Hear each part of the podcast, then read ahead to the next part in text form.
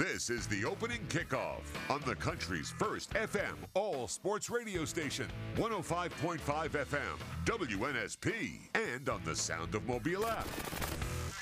The latest sports, news, traffic, weather, and timely guests with Mark Heim, Lee Shervanian, and Michael Bronner. The opening kickoff. Kickoff. Kickoff. Here are Mark, Lee, and Michael. All right, welcome in our Monday morning quarterback edition of the opening kickoff. We are broadcasting from Bob Baumhower's Wing Fingers right here on Cottage Hill, just off Hillcrest Road. Come on by and see us. The doors are open for breakfast, and boy, they got a menu here. Perfect for a Monday morning. We got a lot to get to over the next three hours right here on the sports station, WNSP and WNSP.com.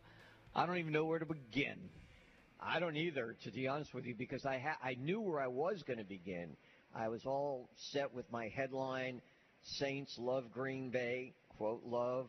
I, I was trying to figure out how to fit that in, and before I could finish, the uh, Green Bay Packers staged a comeback and beat the mighty Saints 18 to 17 after the Saints missed a field goal and blew a 17-point fourth quarter lead, which is something they hadn't done since 2012, Mark. So that went down the drain. By the way, before we continue, I do have two tickets for the Jags Southern Miss game Tuesday, October 17th, 6:30. First come, first serve. Speaking of blowing it, yeah. Speaking of blowing it, wow. I I'm hoping Kane Wommack uh, comes on with us. Uh, he is scheduled to join us at 8:30. I do want to get his take on his post-game comments and uh, apparently uh, he was very emotional uh, against the team and some of the things that occurred in there, like the penalties at the end of the uh, fourth quarter drive, where Central Michigan. By the way, the quarterback Jase Bauer, he wasn't even a starter. Came in, counted for five touchdowns. So on college football final, which I watch on Sunday, at the end of the show, they give stars to certain players. They also give a star to a team, and they actually cited Bauer for one of their stars uh, over the uh, weekend. So, you know, this guy comes off the bench to spell the starting quarterback. I did want to mention before we get to Alabama and Auburn.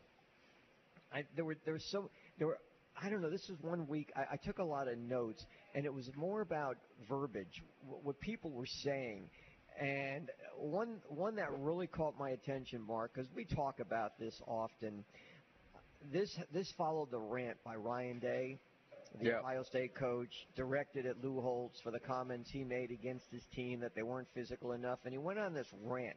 There were many rants, but this one, the reason it caught my attention. So during college football final, Joey Galloway, who's one of the three on the panel, turned to Dan Mullen, the former head coach, and he said, you coaches, you coaches always say you don't watch TV, you don't listen to anything, you don't go on social messaging, and yet you come out with these rants. Well, if you don't listen and know what's going on, where do you come up with this stuff? And I thought that was so apropos because it's so true. We talk about oftentimes things that are said, and the coach comes back with a comeback.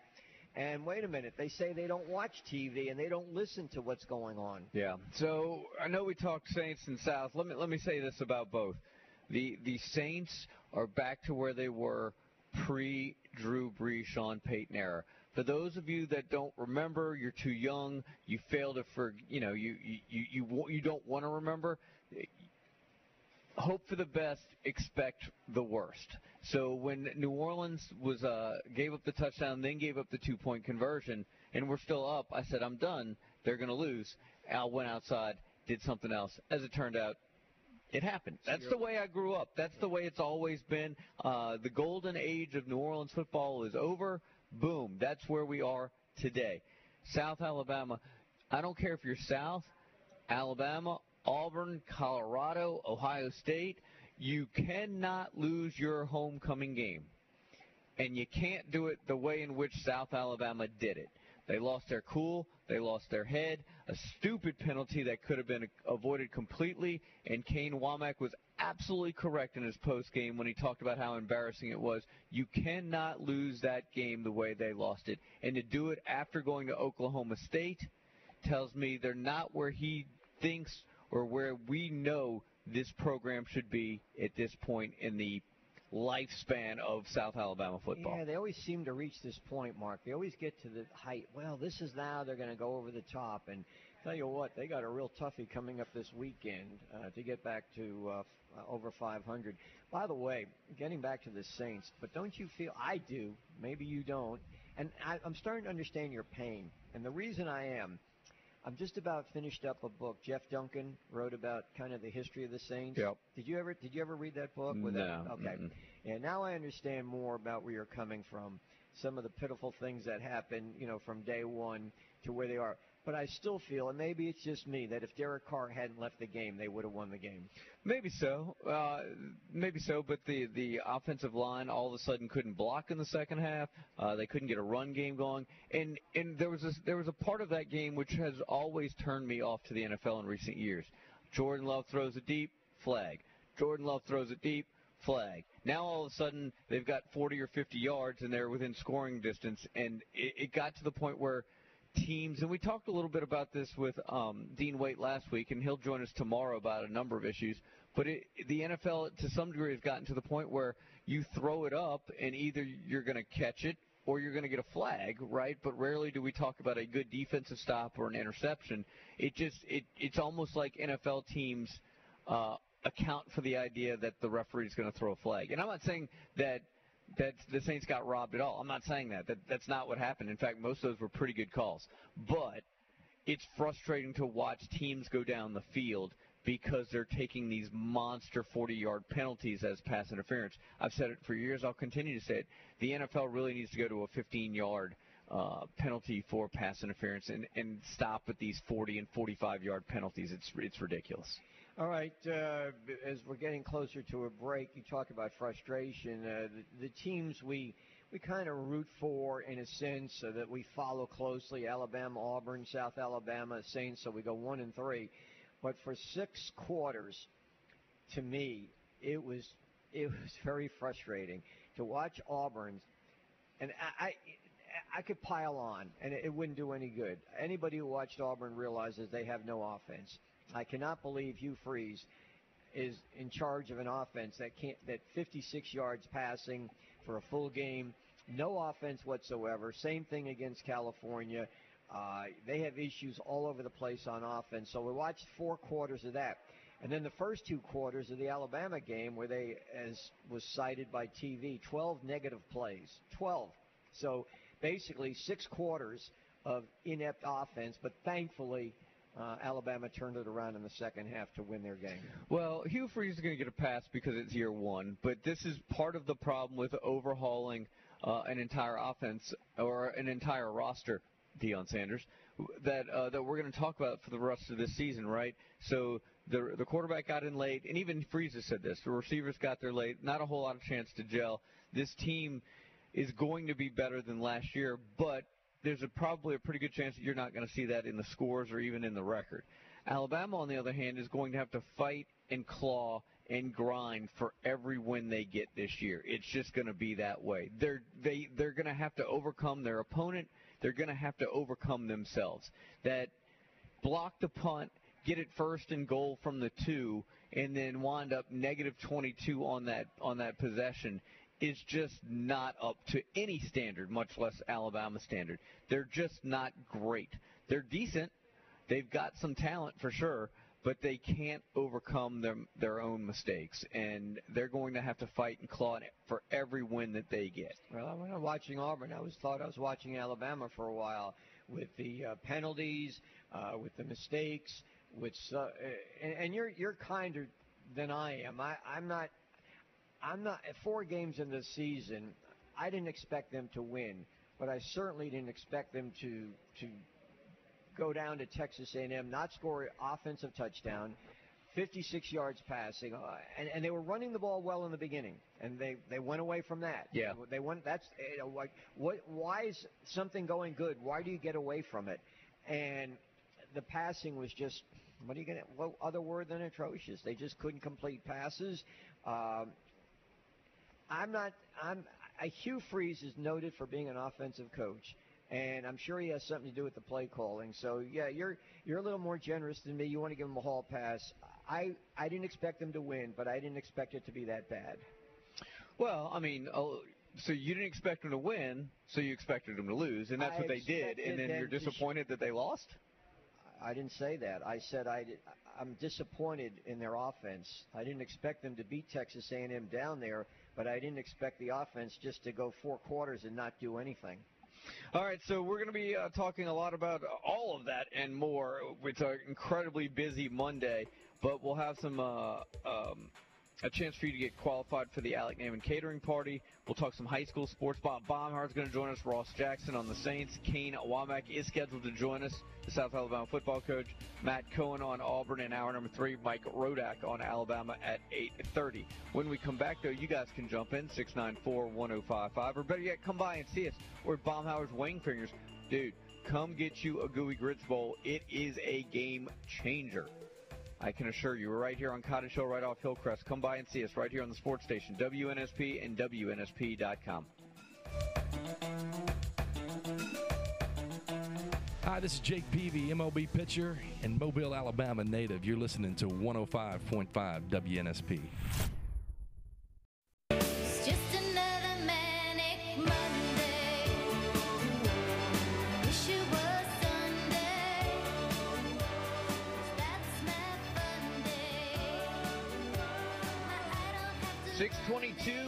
Welcome back in. Thanks for hanging with us on this Monday morning quarterback edition of the opening kickoff. Mark and Lee from Baumhower's Wing Fingers here on Cottage Hill, just off the Hillcrest Road. Come by and see us, grab some breakfast. They got a great menu up here. We often talk about the uh, Gooey Grits Bowl, but come get you a Southern Fried Chicken Biscuit or chicken egg and cheese biscuit. They got a great breakfast menu here. Get some tots, some coffee, whatever, and come meet the one and only Lee Shervanian. and pick up two tickets to the Jags Southern Miss game. That's a Tuesday night game. Uh, two more wins for us on our game days. What are we? Seven and one now. I believe we're seven and one. Seven and one. This week we're going out to uh, St. Michael's on Friday. Meet with Philip Rivers and the the rest of the. Uh, uh, the coaches out there. Uh, Mobile Oral and Facial Surgery, our sponsor, Dr. Christopher, Dr. Christopher Mullinex. We thank you very much for being our title sponsor for our game days. He, along with Dr. Aaron Wallander, uh, they perform surgeries, uh, dental implants, wisdom teeth, jaw surgery, much, much more. You do not need a referral. I can give you a recommendation. You don't need my recommendation. Go there.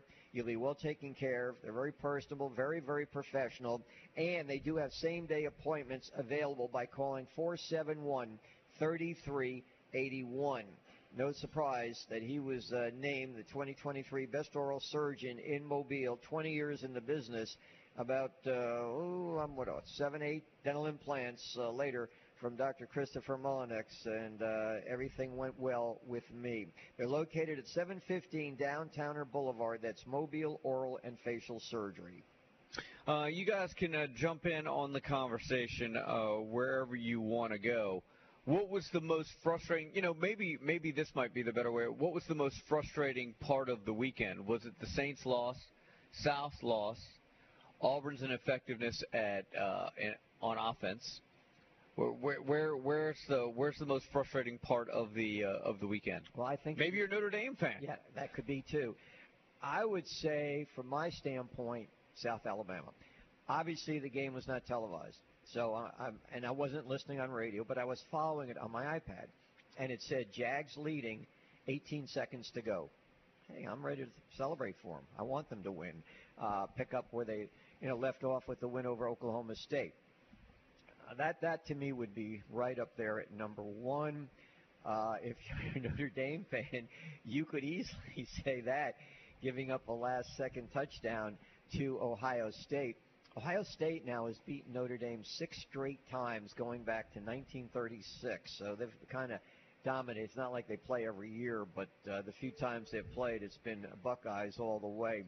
So how about you? Uh, that's that I be was- the Jag game. I was- thought they had that game won. I, yeah, I was actually watching. I was kind of rooting for. I found myself rooting for Notre Dame. You know how you watch a game, uh, and you know it's going to be competitive, so you're just you're just there for the football, and then you tend, as you watch it, as it gets deeper into the game, you tend to start pulling for one over the other. I was kind of pulling for Notre Dame. I don't know if I was pulling for Notre Dame as much as I was pulling against Ohio State, but I was kind of rooting for for your guys in green there. Uh, and they had, I mean, they they had them beat, and they just let them back in the ball game. Um, so I would say uh, the Auburn stuff feels a little familiar uh, in this state after after what Alabama fans have gone through the last couple weeks. Um, but there's plenty of frustration to go around. I was frustrated with the Saints just because it felt like old time Saints football, which is they did all this work and then they're just going to let it. Well, there are two go- things about the. Saints game, obviously. Derek Carr going down to the third. I still expected them to win. I thought, come on, all you have to do is generate a field goal or anything. And four straight drives netted only two first downs from Jameis Winston. I was expecting a little better from him. I'm telling you, he is so. They got so much talent out there on the wide receivers. Olave is having a super year. Michael Thomas is back to where he was, and you figure just a couple of passes here and there, Mark, they get into field goal range. And then, and I will say this: I'm not going to dump on Grupe. Is that is how you say Yes. his name? I'm not going to dump on him. It's the first time, but I was really surprised when Lutz was let go. Yeah. Okay, I was, but I, I'm saying okay. And this is the first field goal he has missed. It was a 46-yarder. It would have won the game, or at least put them in front with about a minute to go. So, so there's They would have lost. Spoken by a true Yeah, Saints they would have lost. Hey, can I ask you a question? Sure. Because again, I just finished reading that book. Did you ever go to the Saints games wearing a bag over your head? Uh, yes. You did? Yes. Like I, I was in stitches reading that chapter about how it all started and you know where it came about and how how the Saints tried to confiscate those bags, but fans brought them in anyway. Yeah. They hit them in their pocket or something like that. It was a tough. It was a tough childhood now, man. Psychological scars, deep psychological scars for sure. Uh, do want to mention uh, also speaking of you mentioned the scoreboard. It is unheard of for any NFL franchise ever to score 70 points in a single in a single game. It's just I don't know when it. I don't know the last time. well, don't because it's our Chick Fil A question right. coming up. and I don't think. I think most people thought that Colorado's win streak was going to come to an end. I don't know if people thought it was going to be that much of an ass kick. All right, let me ask you this on the uh, the Miami Dolphin win, the 70 to 20 over Sean Payton's Yeah. Broncos. Late in the game, Miami had a chance to kick a field goal. They were that close. If they had kicked the field goal, it would have given them the all-time record for most points in a game. They elected to take a knee. What do you think? Would you uh, would you were hoping they were going? The, the announcers were very good about this. They said, "Look, they know they don't want to rub it in, but there's a chance they would own the record. You go that far to 70 points, all you, and the kick was almost automatic. Yeah, but the problem is, is where do you draw the line on going to get a record? There's a difference between setting a record and then actively going to chase one. And so where do you draw that line, right? It wasn't that long ago where we had a state football champion in this state that was chasing records and it got pretty much dead like people were ticked off, right? And rightfully so. So, and I'm not saying he should have kicked the field goal or didn't, but like, where do you draw the line before that becomes before it gets out of hand and now you're just rubbing it in? Has anybody noticed that Tua Tagovailoa right now is the hottest quarterback in the NFL? Yeah. All right. Uh, when we come back, we turn our attention to some high school football. Bob Baumhower is going to join us in about 20 minutes or so. Ross Jackson at the top of the hour on the Saints. So we got a lot going on. A busy Monday morning quarterback edition from Baumhower's Wing Fingers here on Cottage Hill, just off the Hillcrest. Come on by and see us right here on the sports station, WNSP, WNSP.com.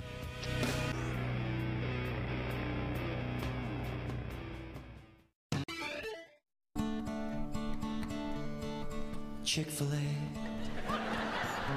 I could eat there seven times a day. Where the people laugh and children play. Oh, I'm in love with Chick fil A. All right, 632, here we go. A little fried deliciousness for the folks here early in the morning during our Monday morning quarterback edition. All right, this was an easy one. I, I wanted to take the uh, win by Miami over Denver to a new level for a Chick fil A. 70 points by Miami, the most points scored since. They were two points away from the all time record. Name the NFL team that once scored 72 points.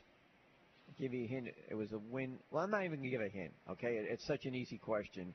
Uh, but name the team that held the record and still holds the record for 72 points in an NFL game.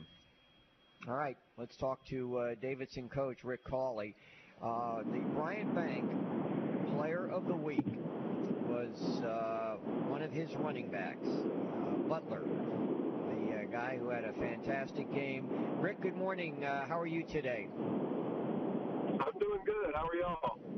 Wonderful. Tell me about DJ Butler, your running back, what he did in your 42 to 10 win over Fairhope. Uh, well, he did a lot. Uh, he ended up having to play, uh, I guess you would call it our quarterback. We had to switch to a single wing attack uh, due to some injuries. And uh, he, he took a lot on this week and uh, handled it the way he handles everything else. And, uh, you know, went out there and had a really good night. He had 254 yards rushing and uh, added 47 yards passing, completed every pass that he threw. And uh, he actually had to do our punting, and he ran a punt back for a touchdown, but uh, it got called back. Well, that's something Alabama fans are used to having uh, plays called back after touchdowns. But how many times do you have him throw the football? And what do you do? Do you, take, you just have him running the shotgun, throwing the ball? Uh, well, we're, we're running single wing, so it is a shotgun snap. It's snapped to several different people back there, but he takes most of them. Uh, and, you know, he, he had a couple drop back passes, and he uh, had a couple sprint out passes. But, you know, it's, it looks different, but it's just still all the same place. Rick joining us. We'll be going out to Davidson later on for one of our game days. Tell me, how much excitement around the program with the brand new stadium? You know, uh, everybody's excited about it. Uh, we've had some people come back that hadn't been back in a while. Um, you know, we, want more to come. Uh, we want we want to sell more tickets and get more people there, and you got to play good football for that. So hopefully, we're we're turning a corner, and uh, we'll give some give people something they want to see. Rick, was this uh, the 42 to 10 win over Fairhope? But wasn't the fact that you beat him? but I was kind of surprised at the deficit, uh, the, the large margin of win. Was this kind of a signature win for you in the program? You know, I don't know about that. Uh, you know, we, we go out there and put our best foot forward every Friday night. Um, you know, Coach Carter and them have done such a good job for so long, and uh, we're definitely proud of our accomplishment. But you know, we don't. We kind of just want to keep moving forward like we do every week, and uh, not really put a label on it, but call it a big region win and a step in the right direction. Well, certainly uh, Butler had all the credentials to be the player of the week, but what about your defense? How well did they play on Friday night? They played really well. Uh, you know, we had to switch everything up on offense, and we did the same thing on defense. So uh, our coaches and players had, had a lot to do last week in learning and installing, and uh, we got smart kids in our school, and they were able to do it. And uh, you know, we we switched to a, a three-three-five, and uh, something that we experienced in, and some players had to learn new positions. Uh, Quinteris Wheeler had to he'd been playing corner and safety, and he moved outside linebacker, and he had three sacks and forced a fumble, and he even had a rushing touchdown. So he had a really good night as well. So when you say switched up, did you do a lot of switching on offense also? Yeah, we, we went to a single wing attack on offense. Uh, we had been spread, and uh, we we completely changed everything. Wow. What prompted all this? Uh, well, we had a lot of injuries. Uh, we didn't really have a, a quarterback available to play. And uh, we have a really good offensive line. Uh, Coach Denny does a good job with those guys, so we decided to lean on them. And uh, we have very good players that are good ball carriers, so kind of played into our hands a little bit. And, uh, you know, we got some speed on defense, so we, we changed things up to utilize that a little bit more. What do you got coming up this week? We played BC Rain this week, and Coach Yelding has done a phenomenal job there. They're a really good football team, so we've got our work cut out for us. Rick, we'll see you in a couple of weeks. Thank you so much. Yes, sir. Thank you. You think it'd be out of place for me to suggest maybe Auburn go to a single win? Oh, I I'm think if you have to, I think if you ask the question, I think you already know the answer. Because- as they look for a quarterback, yeah, they have quarterback issues right now. Um, but anyway, yeah, that was uh, Rick Hawley, the Bryant Bank Player of the Week. DJ Butler, as you heard him say, he did everything. Uh, over 250 yards rushing, threw a pass, completed a pass or two, and also ran a punt back, but that was called back. Speaking of Auburn, can can we talk about the fact that Jimbo Fisher missed a tackle that every defender should make, he just let him run right by.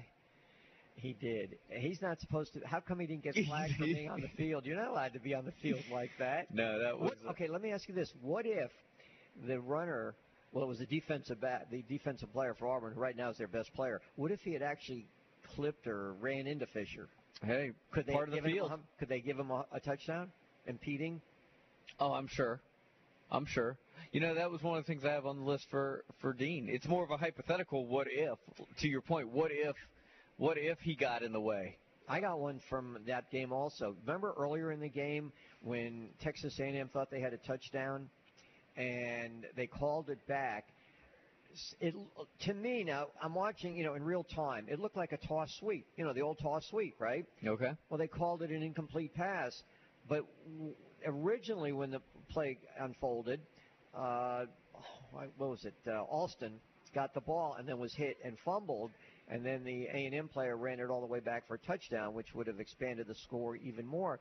But then they went to the review and said it was an incomplete pass, and I'm thinking to me, just like it was an underhand like toss sweep to to the outside, they called it a pass. Yeah, no, it's on the list. We're we're certainly going to ask them about the, that one too. There were there were plenty. Obviously, the loss of down by Alabama uh, because of the miscommunication between the officials. Those are all things we're going to talk about.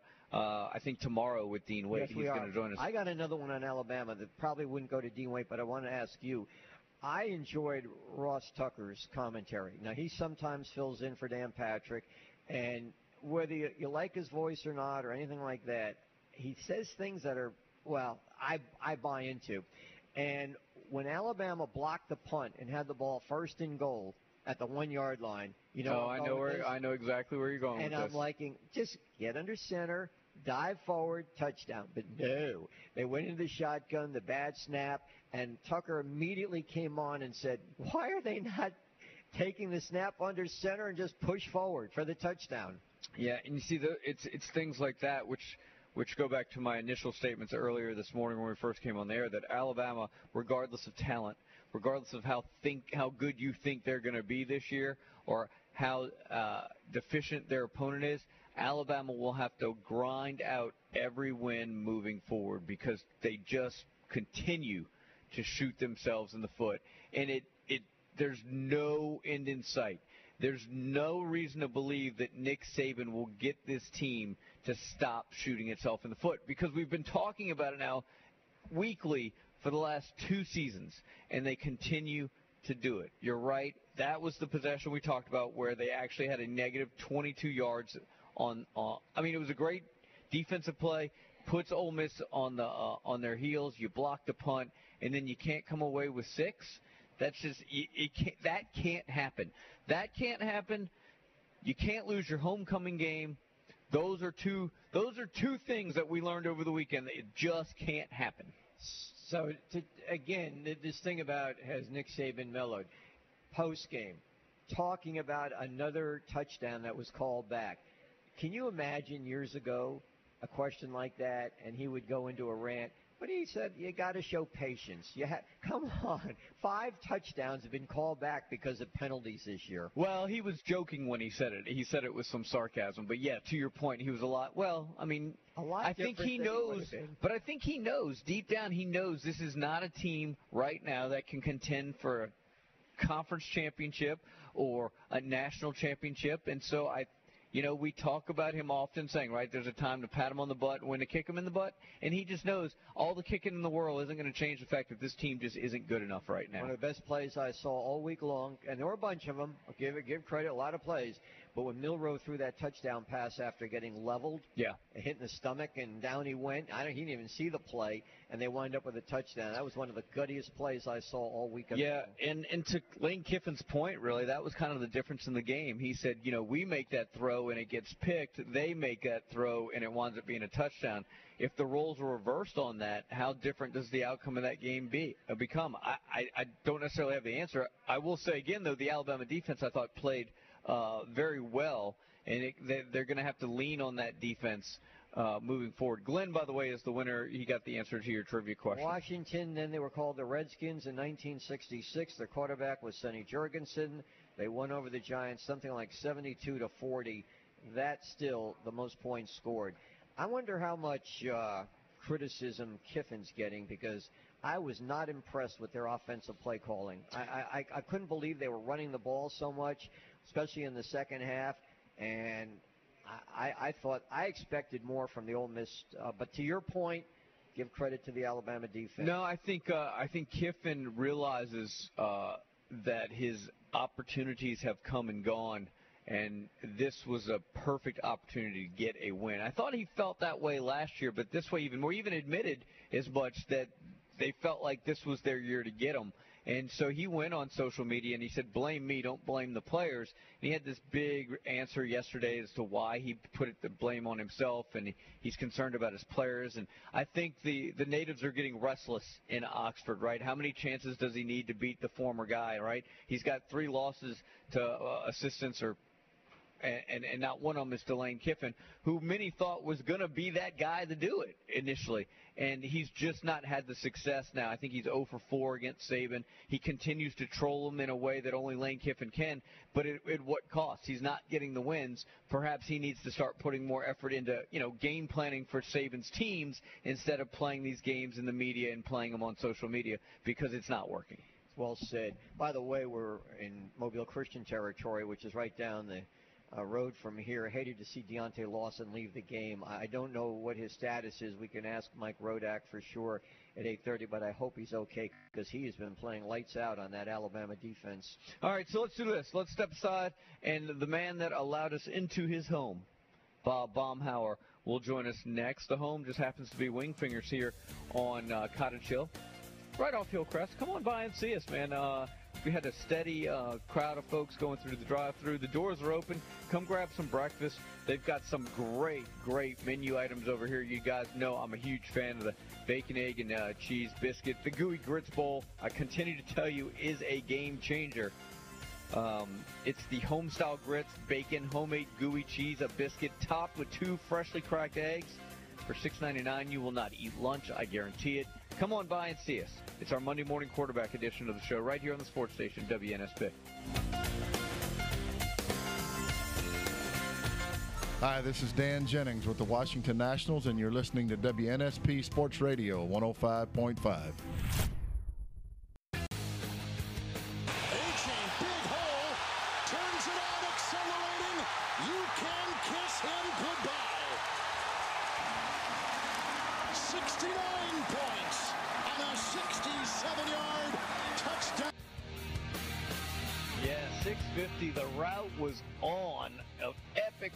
Welcome back in as we wrap up hour number one of our Monday morning quarterback edition of the opening kickoff. Mark and Lee from Baumhower's Wingfingers right here on uh, Cottage Hill, right off Hillcrest. Come on by and enjoy some uh, some breakfast. And uh, you can make any breakfast meal a combo with 12 ounce coffee and tater tots for only $2.49. So come on by and check it out. Uh, the doors are open.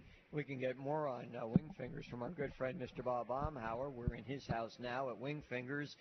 By the way, the audio cut Achane, the former A&M running back, uh, with this touchdown, and then with the extra point, they got to 70 points. Bob, welcome to the show. Good morning. How are you today? Hey, good morning. I'm I'm doing great. We had a good weekend. You did. know. Alabama wins, Miami wins, but I wanted to ask you. Okay, Miami had a chance to go for the all-time record. They were well within field goal range late in the game, which would have given them 73 points. They would have established a new scoring record in a single game. They decided to take a knee. Were you hoping to go for the record, or do you like what they did?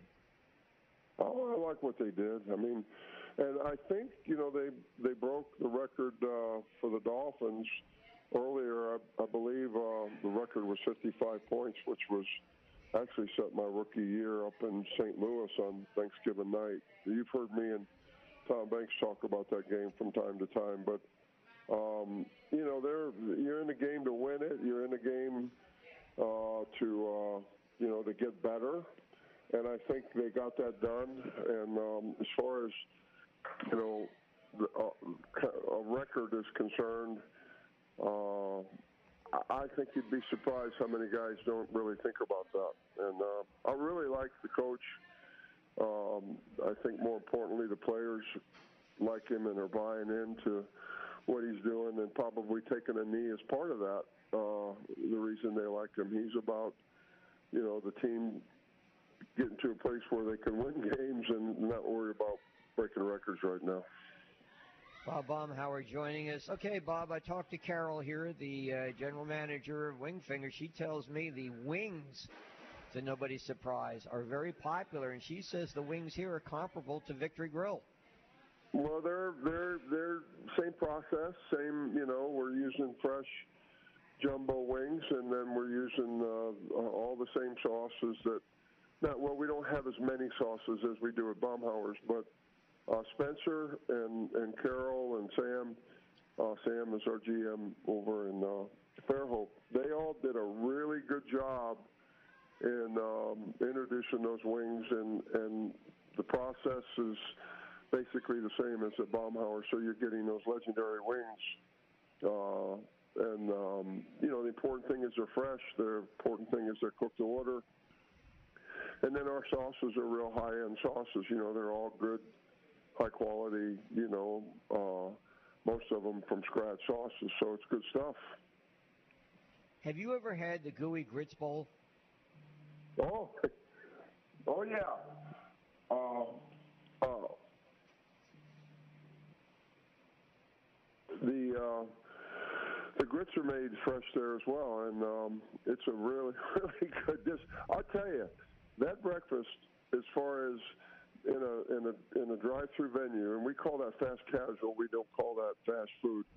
Is as good as you're going to get. Whether it's the biscuits, you know, we use Jimmy Dean, a three-ounce piece of sausage, not a little piece, a three-ounce piece of sage Jimmy Dean sausage. We're using Conecuh sausage for the link sausage biscuit, and we use a really good thick-cut applewood smoked bacon uh, by Daily's for the for the bacon, egg, and cheese biscuit. And then the like the gooey grits bowl, it's just it's just wonderful. And then we're using Red Diamond coffee, which is a really really good high quality coffee. So it's a good breakfast. Yeah, Bob. Uh, we were talking to some folks that come in here. They'd say they come in here every day. I mean, I got I got Lee wanting the uh, the honey butter chicken biscuit, hold the biscuit and the chicken. Dude, it's just freebasing the honey butter right now, and you can just inject the gooey grits right into my veins, man, because it's just uh, it's just it's just easier that way. So Yeah, it's um, good stuff. It's good stuff. It'll hook you. It really Definitely is. Hook you. Um, yeah. yeah, I'm uh, Uh, I'm a fan. We we tried to tried to explain to Lee that admitting that you have a problem with honey butter is the first step in recovery, but he is uh, he is yet to acknowledge that. So we'll see what we can do. He's starting to get the shakes. We need to get him a hit of that stuff. But um, but Bob, we appreciate you opening your doors as always, man. We really do uh, enjoy coming out. We appreciate it, and we need to get you out I- here I with just- us one day, I man. love having y'all there. You know how many years we've been doing it. It's just Lord have mercy. Um, Yeah. Good stuff. Good, good stuff. We we love y'all. Hey, well, we appreciate it, Bob. We'll be in touch. Thanks again. Okay, thank you. Yep, that's uh, Bob Baumhower, ladies and gentlemen. We got two tickets for the Jag Southern Miss uh, Tuesday night game, October 17th, 2020, uh, coming up at 6:30. That's a Tuesday night game. They go to um, they're a TV game this week against James Madison. James Matt. Oh, Mark, you got to look at this. I, I just remembered this. Okay, check it out on James Madison. Uh, they're undefeated. Okay. And this is something we can ask Dean Wade also if I could possibly remember. James Madison won over Utah State. They're undefeated 4 0. That's a televised game at 11 ESPNU. But during the game, there was a touchdown scored against James Madison. And the coaching staff, the head coach, and one of the assistants called the ref, pulled out a cell phone to show them where they made a mistake on the play. The officials basically told, well, I can't say nothing here. You you can tell them, you can guess what they told them. You can do it with your cell phone. But they pulled out, watch it, get it up, you'll enjoy it. They pulled out a cell phone to show them that where they made their mistake and if they could review it. We have uh, plenty to get to here. Ross Jackson will kick off hour number two with the Saints. We'll do our Miller Lite Golf Report. Uh, Kane Wommack, the South Alabama football coach, will join us or scheduled to join us. Uh, he was a little hot, and rightfully so, at the end of South Alabama's uh, homecoming loss over the weekend. We'll talk to him. Matt Cohen on Auburn. Mike Rodak on Alabama in hour number three. Uh, gives me a chance, speaking of Auburn, let me tell you about what's going on here locally. Uh, December 6th at St. Dominic's Murphy Center. That is the 11th annual Rolling Tigers Booster Club Bash. That is an organization that supports wheelchair sports at Auburn. The club was inspired by Mobile native Dr. Jared Rim. He was born with spina bifida and became the first wheelchair athlete to compete for Auburn University. Guys, this is a great event. It's a lot of fun, and there's even a bigger reason for you to go. How about a $10,000 drawdown? There are only 300 tickets sold, which means the chance of you winning pretty good. Uh, the the event is great. Ga- catered by Bay Gourmet, DJ'd by our own Matt McCoy. There's an outstanding silent auction. Several sports items that are Alabama and Auburn centric, of course. Guys, they have a signed soccer ball by Pele. So uh, if you have any interest in getting tickets, if you want to uh, donate an item to the silent auction, you need to call Dr. Mike Rim. Let me get you his number. Make a mental note. Grab a pen. Ready? 232 4753. That's 232 4753 Dr. Mike Rim. Get your tickets, the 11th annual Rolling Tigers Booster Club Bash. And here's even the best part Coach Rob Taylor, the Auburn wheelchair basketball head coach, will be in attendance. How cool is that? So you'll be hearing a lot more about this. All the proceeds go to benefit the Auburn wheelchair sports. It's the 11th annual Rolling Tigers Booster Club Bash. It's coming up December 6th. $10,000 drawdown, St. Dominic's Murphy Center. It's going to be a great event as always. All right, we turn our attention, for better or for worse, towards the Saints. It's only one loss. Only one. They're still tied for first. Mm-hmm. All right. But very rarely they have blown a fourth quarter lead like they did yesterday. Very rarely. Trying to make me feel yeah, better. Know, right? And then That- you just you're right, pushed I me off did, the ledge. did, yeah. Go get your honey butter Well, lady. while you were out cutting the grass, I was watching the game. Yeah, well, I knew how it was going to end. Hour number two is next. Stay with Uh, us. Soothsayer.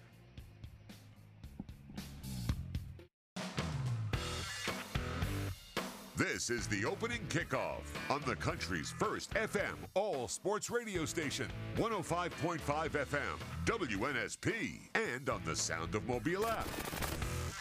The latest sports, news, traffic, weather, and timely guests with Mark Heim, Lee Shervanian, and Michael Bronner. The opening kickoff. Kickoff. Kickoff. Here are Mark, Lee, and Michael. All right, 705, hour number two. That's right, the Monday morning quarterback edition of the opening kickoff. We're at Baumhower's Wing Fingers. Come on by and see us, man. We're right here on Cottage Hill, right off Hillcrest. They got a great breakfast menu. You've heard us talk about it all morning long, and uh, we're here till 9 a.m. All right, in the NFL yesterday, a couple of storylines. How about Arizona beating Dallas? And how about the Texans getting uh, DeMeco Ryans his first win as they beat Jacksonville? And then you had the Miami Dolphins scoring 70 points, too shy of the all-time single-game record, as they uh, walloped uh, Sean Payton's uh, Denver Broncos. The Broncos are 0-3 now since Payton took over. But the story right now with the Saints, they had a 17 to nothing lead. They lost it in the fourth quarter. Green Bay wins 18 to 17. Ross Jackson covered that game for SI Saints Report. Good morning, Ross. How are you today? Hey guys, good morning. Good morning. Well, doing well. How are y'all? Uh, we're doing fine. Uh, the status of Derek Carr. What are you hearing? Yeah, so um, we, you know, there was a lot of concern that it might be something major, potentially even season-ending. But after several, several tests that he received after going to a local hospital here in Wisconsin uh, during the game, uh, it turns out that it is not as severe uh, as initially feared. Uh, an AC joint sprain, so effectively the you know, your shoulder joint. Um, so instead of it being you know a long rehabbing process or any surgery or anything like that, it's to going to be just swelling and mobility are going to be the two big question marks for Derek Carr in terms of his uh, return. The tricky part is that it is the right shoulder, the throwing shoulder, so the healing wait is going to be a little bit steeper. I'd be shocked if he played this weekend against the Tampa Bay Buccaneers, although he's had some incredible return timelines in the past. Uh, but I'd be shocked if he played against the Buccaneers. So I would expect at least a little bit of missed time, but certainly not nearly as much or as bad as it could have been. Ross, uh, clearly good news, but uh, we're not doing well here. Uh, the, the Saints missed a golden opportunity, and for those of you that followed the Saints prior to Sean Payton, Drew Brees, this was kind of standard run-of-the-mill type stuff that we saw on Sunday. Uh, talk me off the ledge here, Ross. Yeah, I I can't until the New Orleans Saints get their offensive line taken care of. I mean, you know, that that's kind of the biggest thing. I mean, to open up a 17 point lead, to lose your quarterback, and then to drop that 18 points on, you know, consecutive without without being able to answer over on the offensive side.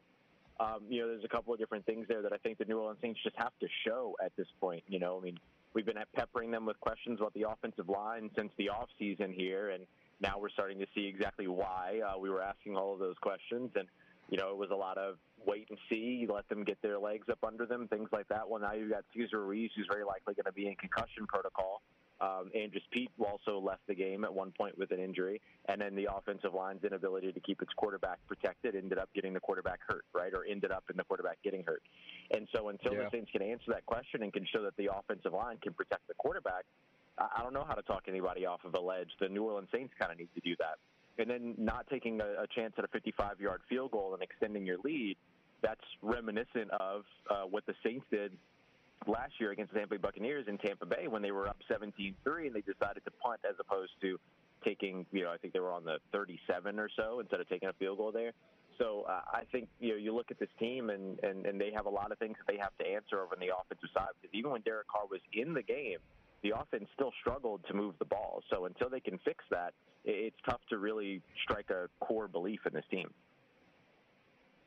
You know, it's funny how the NFL works. If uh, the field goal is made, if uh, Grupe makes the field goal, they're probably talking about Justin Love having a poor first home game start for the Packers because through three quarters he really did not accomplish that much. He came alive in the fourth quarter. Mhm. Credit to him. But with the Saints, I, I really, I just thought that when Winston came in, all you had to do was just engineer a drive for one score because the Saints never give up more than 20 points.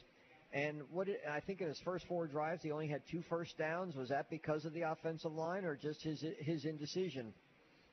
Uh, I, I think at that point, it's it's it's how does your game plan get affected? I, I can't put that part on, especially, especially can't put that on Winston. But I don't know that I would put that on the offensive line either because the offensive line wasn't asked to pass protect very much during that. The Saints had five passing yards uh, in that third quarter, but they also only had 11 rushing, or excuse me, uh, 19 rushing yards uh, in that quarter, and that's where they went. They went to the run game, which is pretty standard when you have an emergency quarterback come in. Your game plan goes out the window. All of a sudden, you're just trying to protect the lead.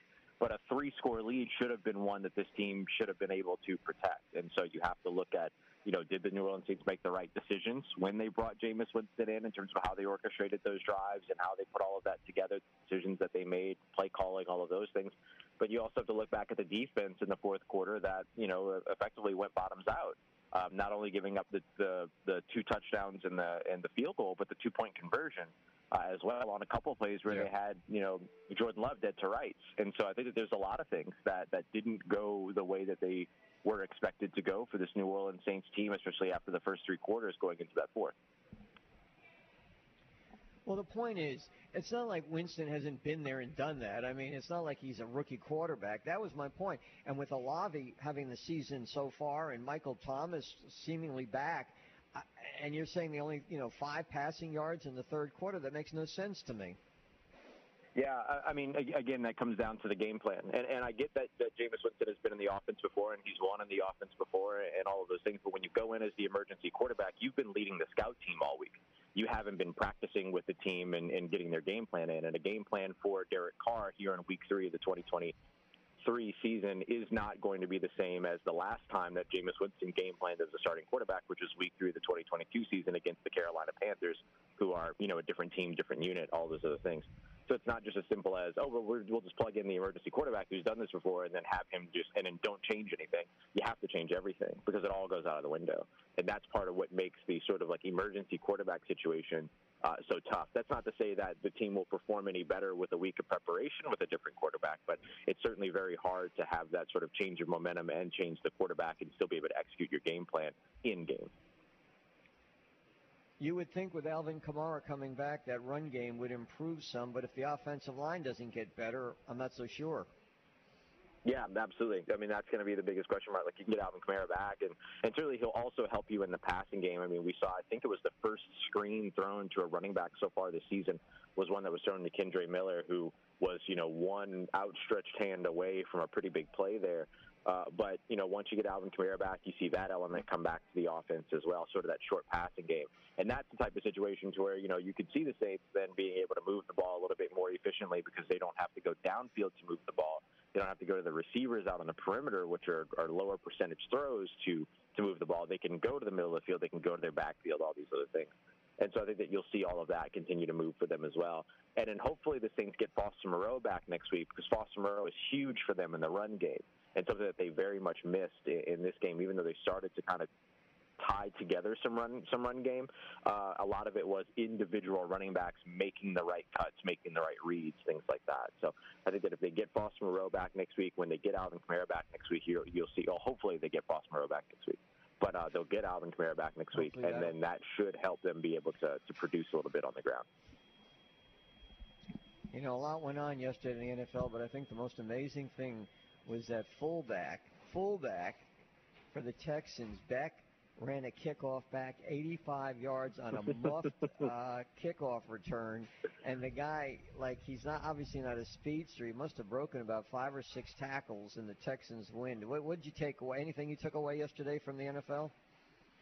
Well, I think um, you know uh, you guys mentioned it coming back in from the break, but you know Mike McDaniel putting up 70 points on a on a Sean Payton led Denver Broncos team is, is is pretty astounding. And and but I think the the big takeaway from that game, the other big takeaway from that game was having a chance to to break the record. Right, they could have kicked the field goal for 73 yards, and they opted not to.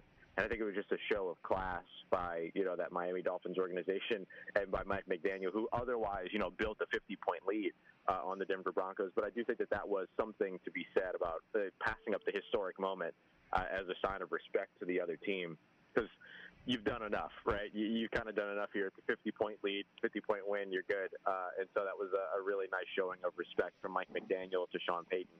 Uh, but certainly that's something that Saints fans should be keeping an eye out on right now is the fact that the Denver Broncos are 0 3 and the Saints own their top or their their their second round pick uh, this year. So the more that Denver continues to lose, the better that pick gets, and the, the better opportunity the Saints have to get another quality top 50 player potentially with that selection. Hey, uh, always great to have you on, man, win or lose for the Saints. How can people continue to follow your coverage of this team? Yeah, absolutely. You can find it all on the Locked On Saints podcast. Uh, just search Locked On Saints on YouTube or wherever you get your podcast. You can find all the written work over at Saints News Network, which you can find at saints.news on your browser or uh, si.com slash NFL slash Saints. You can find it all in the same place on Twitter at Ross Jackson, NOLA, and OLA. Hey, man, we appreciate the time. We'll talk soon. Uh, safe travels. Thanks, guys. Appreciate you. Take, uh, take care. Talk to you soon.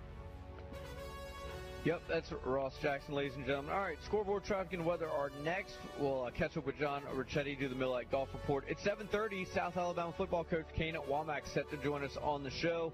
It's our Monday morning quarterback edition of the opening kickoff. We're broadcasting from Baumhower's Wing Fingers here on Cottage Hill, just off Hillcrest. Come on by and see us. Man, they got a, an incredible Conecuh egg and cheese biscuit, or try the Jimmy Dean egg and cheese biscuit as well. Both served on a lightly buttered, fresh buttermilk biscuit with melted cheese for only $4.49. Come on by and check out some of the great deals. Breakfast is amazing here. Sports Radio 105.5 FM WNSP continues next.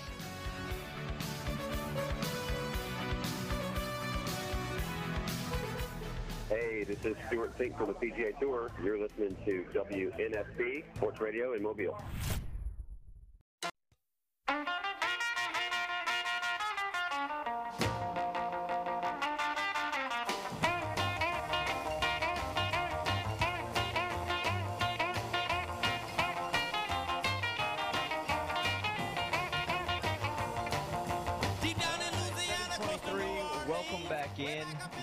Monday morning quarterback edition of the opening kickoff continues from Baumhower's Wing Fingers here on the uh, right here on Cottage Hill, right off of uh, Hillcrest. Come on by and see us.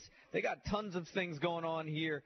Uh, of course, Wing Fingers has two locations to serve you, not just here on Cottage Hill Road in Hillcrest, but also in the Eastern Shore Village Center in Fairhope. So if you can't come by here for breakfast, make sure you come check out their lunch and their dinner menus. Let's talk uh, some golf now with John Ricchetti, the Miller Lite Golf Report. Johnny, uh, obviously a very quiet weekend on the links, but it really revs up this coming weekend, right? Ryder Cup action. Well, yeah, it's going to be looking forward to that. We'll start getting uh, as players start arriving today in Rome. As I imagine some of them are over there already. I know some of the assistant captains captains are playing on the Champions Tour. They had to get a uh, private jet out there to Rome, and I know Brooks. You know, LIV Golf was played in Chicago this weekend. Brooks Koepka's there. He's got to get on a plane over to Rome, which, by the way, was won by Bryson DeChambeau.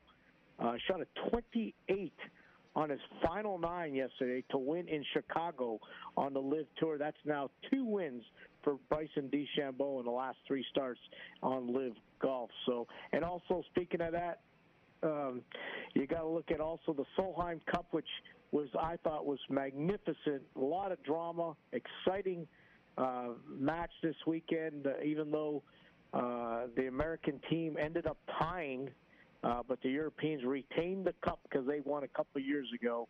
So the European t- uh, team wins the Solheim Cup, which is equivalent to the men's Ryder Cup. So it was pretty interesting.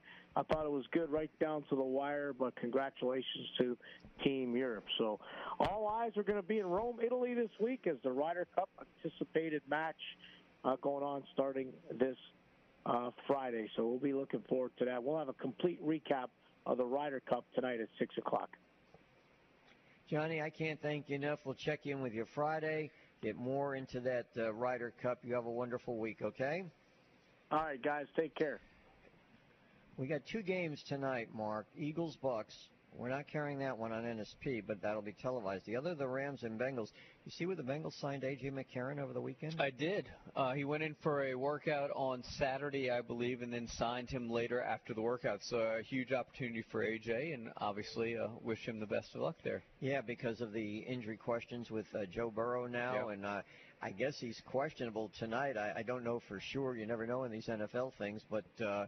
Yeah, and I don't know if AJ's been there long enough to even get some action tonight, but Cincinnati's the team that originally drafted him back in 2014.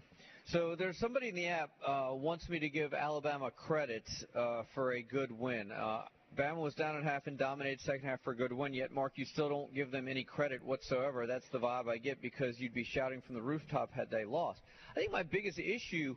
I mean, if you want to pat them on the back for beating a team they should beat and have beaten the last eight years, then by all means. My my problem with it is all the things that we've talked about for the last ad nauseum for weeks continue to rear their ugly head, right? So you guys are doing exactly what Nick Saban tells you not to do, which is look at the scoreboard. He wants you to play play by play and do the little things right, and they're still not doing those things right, right? They're still taking touchdowns off the board. They're still got penalties. You were negative 22 yards. First and goal from the what was it two? One. From the one? Yes. From the one. But yeah you know what? They play with a lot of heart. There's a different standard there guys. Or I thought there was. Maybe there isn't with you guys. Maybe, maybe there isn't. Maybe you're okay with that. They've got to fix those problems and he's been unable to fix those problems. Give them some extra credit. I want extra credit. yeah. No, he- Mark's right. They had 12 negative plays in the first half. Yeah. I mean, how to get around something like that? And what was the what was it like? s- What was the score? Seven seven to three or something? Seven, halftime or six. something? Six three? I don't remember.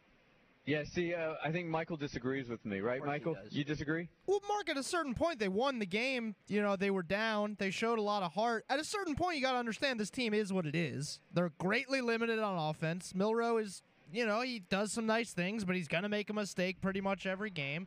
You give him a little bit of credit. They shut down a good offense completely on. Uh, the defense is phenomenal. Uh, defense travels, and yeah, I mean, they're not the same team that they've been the last decade. It is what it is. So at a certain point, yeah, I'm gonna be I'm gonna be happy every time they show a little bit of heart and don't roll over and die. I I, I was pretty happy with the way the second half went. Should be. How about the first half? I mean, it was frustrating, uh, but you know they didn't roll over and die Did- like you- it kind of looked like they were about to. They showed some heart. you think they showed more you you think they showed some you think they showed more heart in the second half than they did in the first half Well, I think that would go without saying. Yeah, It's something to build off just of. Like this team is what it is. They're probably not going to win a national championship. So you know, So the level of heart that you show has a direct reflection of of the like the outcome is a direct reflection of the amount of heart you give. So if, so they gave more heart simply because they were more successful. Is that how that works? they also bullied Ole Miss around in the second half and ran the ball successfully and just you know out physicaled them and the defense completely shut them down. I, I mean, it was a, it was a dominating performance in the second half. It was. I love heart. Heart's good. Heart to heart. Heart to heart. Okay. When we come back, Kane Wommack will join us. We'll figure out what happened there yesterday, or I'm sorry, on Saturday with uh, South Alabama football. Matt Cohen on Auburn at 8, Mike Rodak at 8.30. It's the opening kickoff. Stay with us right here on the Sports Station, WNSP.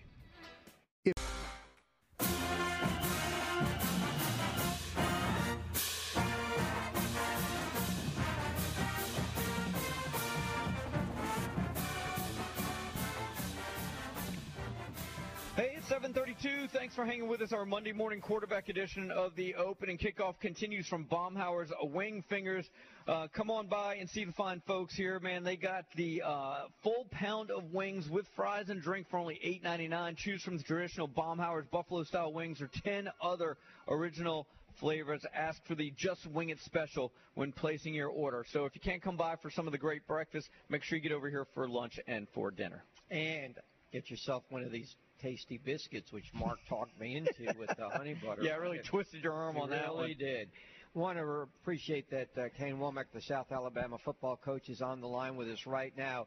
Kane, thanks for joining us. Good morning. How are you today? Good morning. Glad to be on with y'all.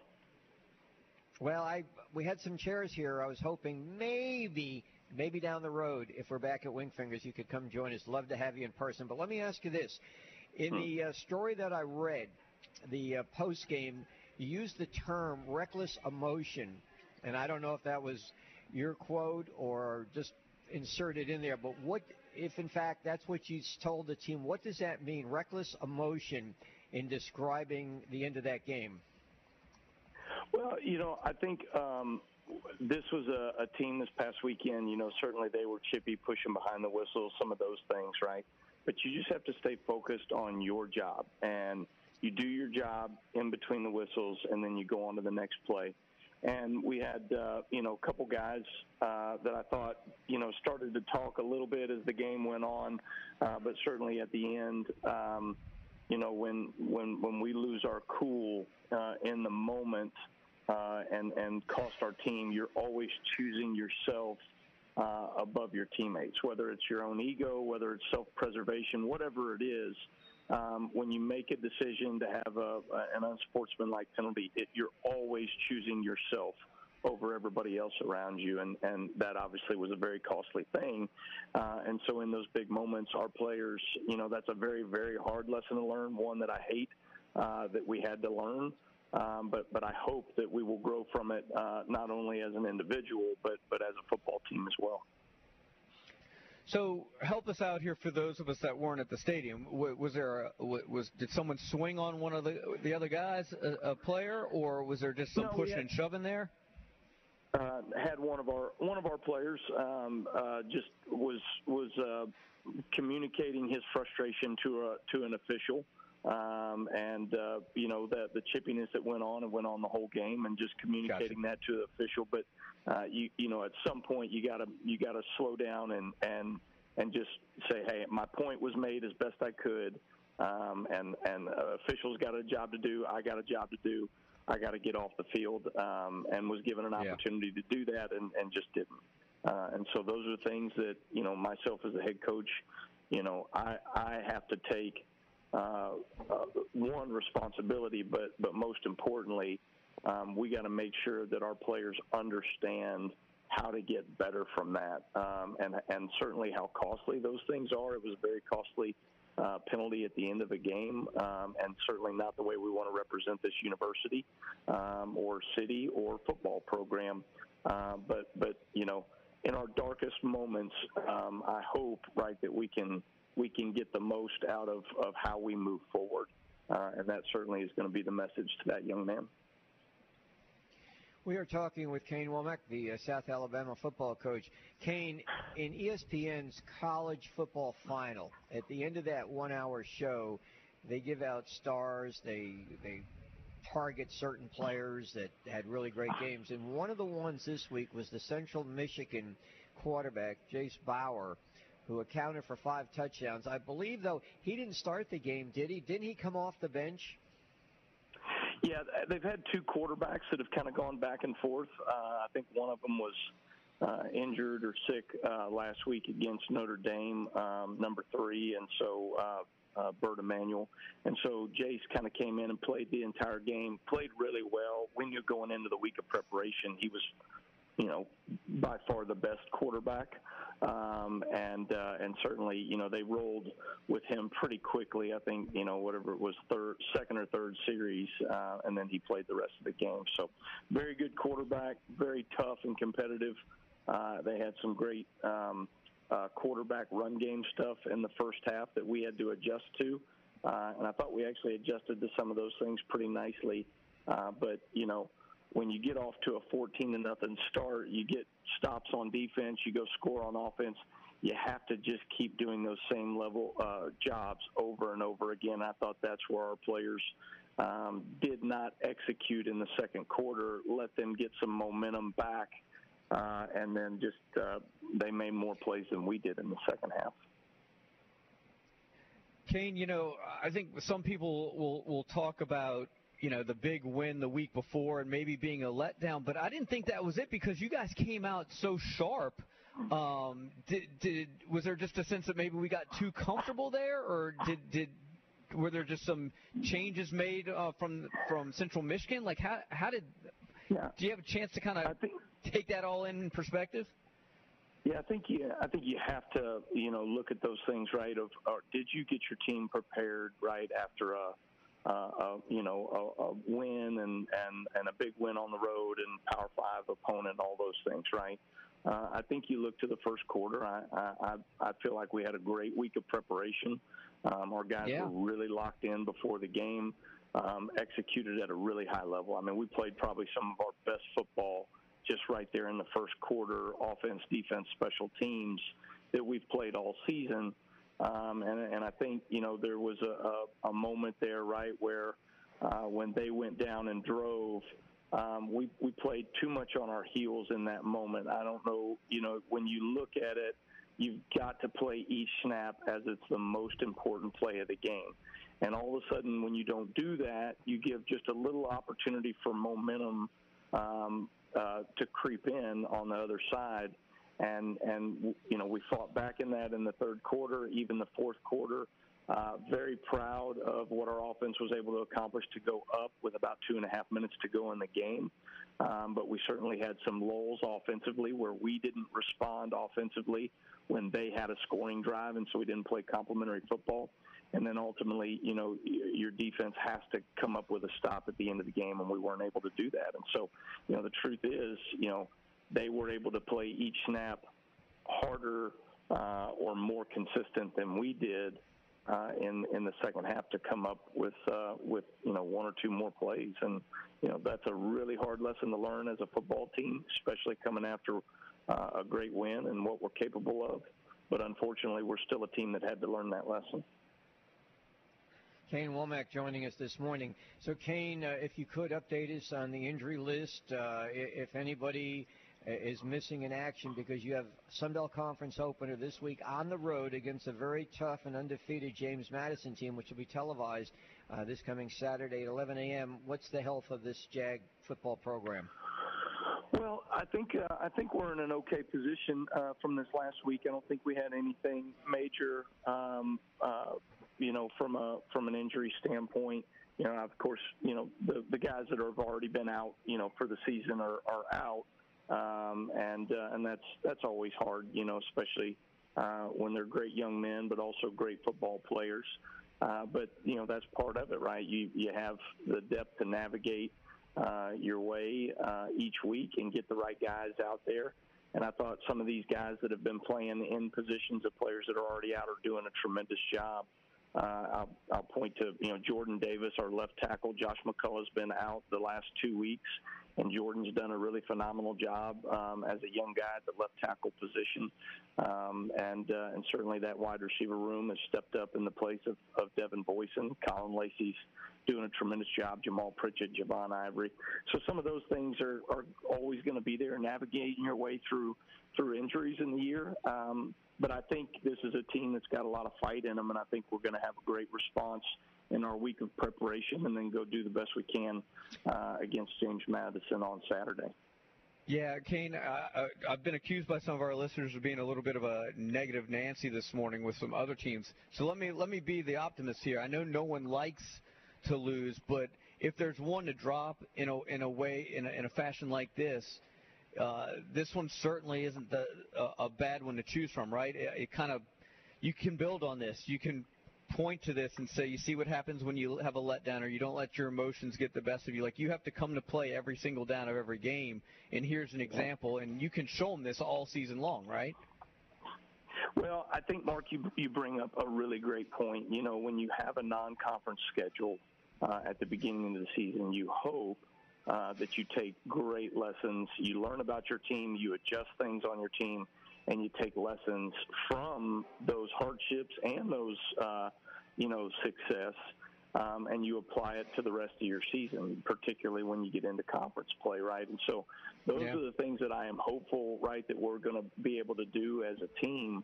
Uh, because I think we've put some really good football out there, and we've put some things that uh, that we need to certainly get corrected, and some hard lessons that we have to learn. I mean, building consistency in 18 to 22 year old men is one of the hardest things that you're going to do on a football field when other people are competing against you. It's, it's a really, really challenging thing, and it's the thing I said that we had to do here. You know, when I first took the head coaching job, and as hard as it is, right, we're just not quite there yet. And so you hope uh, that we take the you know the hardship of a moment like this and apply it to the rest of our season. And if we do, uh, this is a team that you know when when we're doing what we need to do, I think we can be a, a very very capable football team. Before we let you go, I'm, I'm curious because I caught some of the radio broadcasts and your comments at the end.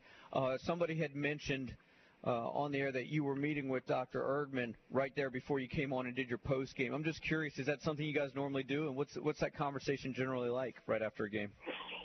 You know, he uh, uh, Joel Erdmann is one of the most supportive uh, people I've ever been with. He is a he is an unbelievable athletic director. Um, you know, does does the groundwork, uh, shows up, supports, um, comes up to my office every Sunday morning, brings a, brings a box of donuts for the staff, sits in there, walks the hallways. I mean, just just a person that um, truly you feel like is in the foxhole with you. Um, and so we always, uh, you know, just have a moment with each other to um, uh, to let each other know how much we appreciate them and and uh, and just kind of talk through quickly some of some of the things that I saw.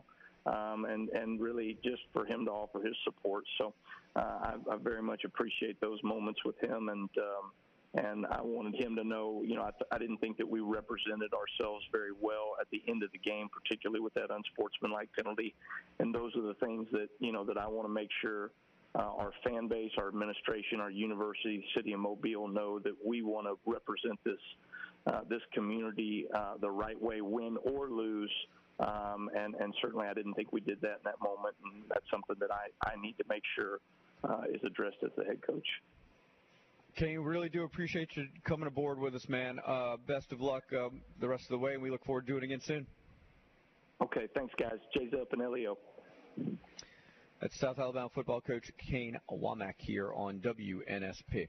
All right, when we come back, uh, we will wrap up hour number two. We are at Wing Wingfingers, Baumhower's Wingfingers, right here on Cottage Hill. Come on by and say hi, right off Hillcrest. They got a ton of great deals. Breakfast is where it's at. You've heard me talk about the Gooey Grits Bowl. I'm trying to get Lee to get get in on one. He's all over that honey butter biscuit over there. Uh, but the home style grits, bacon, homemade gooey cheese, a biscuit, and topped with two freshly cracked eggs. You will not eat for the rest of the day, I guarantee it. Come on in, meet Lee Trevanian, talk some football with us. We're going to come back and wrap up hour number two uh, with our WNSP team of the day. We'll talk Auburn at 8 o'clock. We'll talk Alabama at 8:30. We got a chance for you guys to get qualified for the Like Naming catering party of up to 15 or 13 million league. We got a lot going on here. It's a Monday morning quarterback edition of the opening kickoff right here on the sports station WNSP.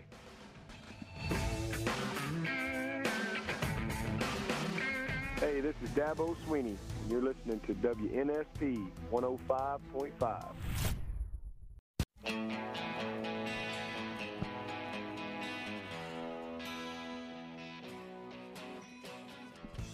All right, 749. Welcome back in as we wrap up hour number two of our Monday morning quarterback edition from Baumhower's Wingfingers here on Cottage Hill Road. It's time to talk about our WNSP team of the day. That are the fine folks over at Presley Roofing.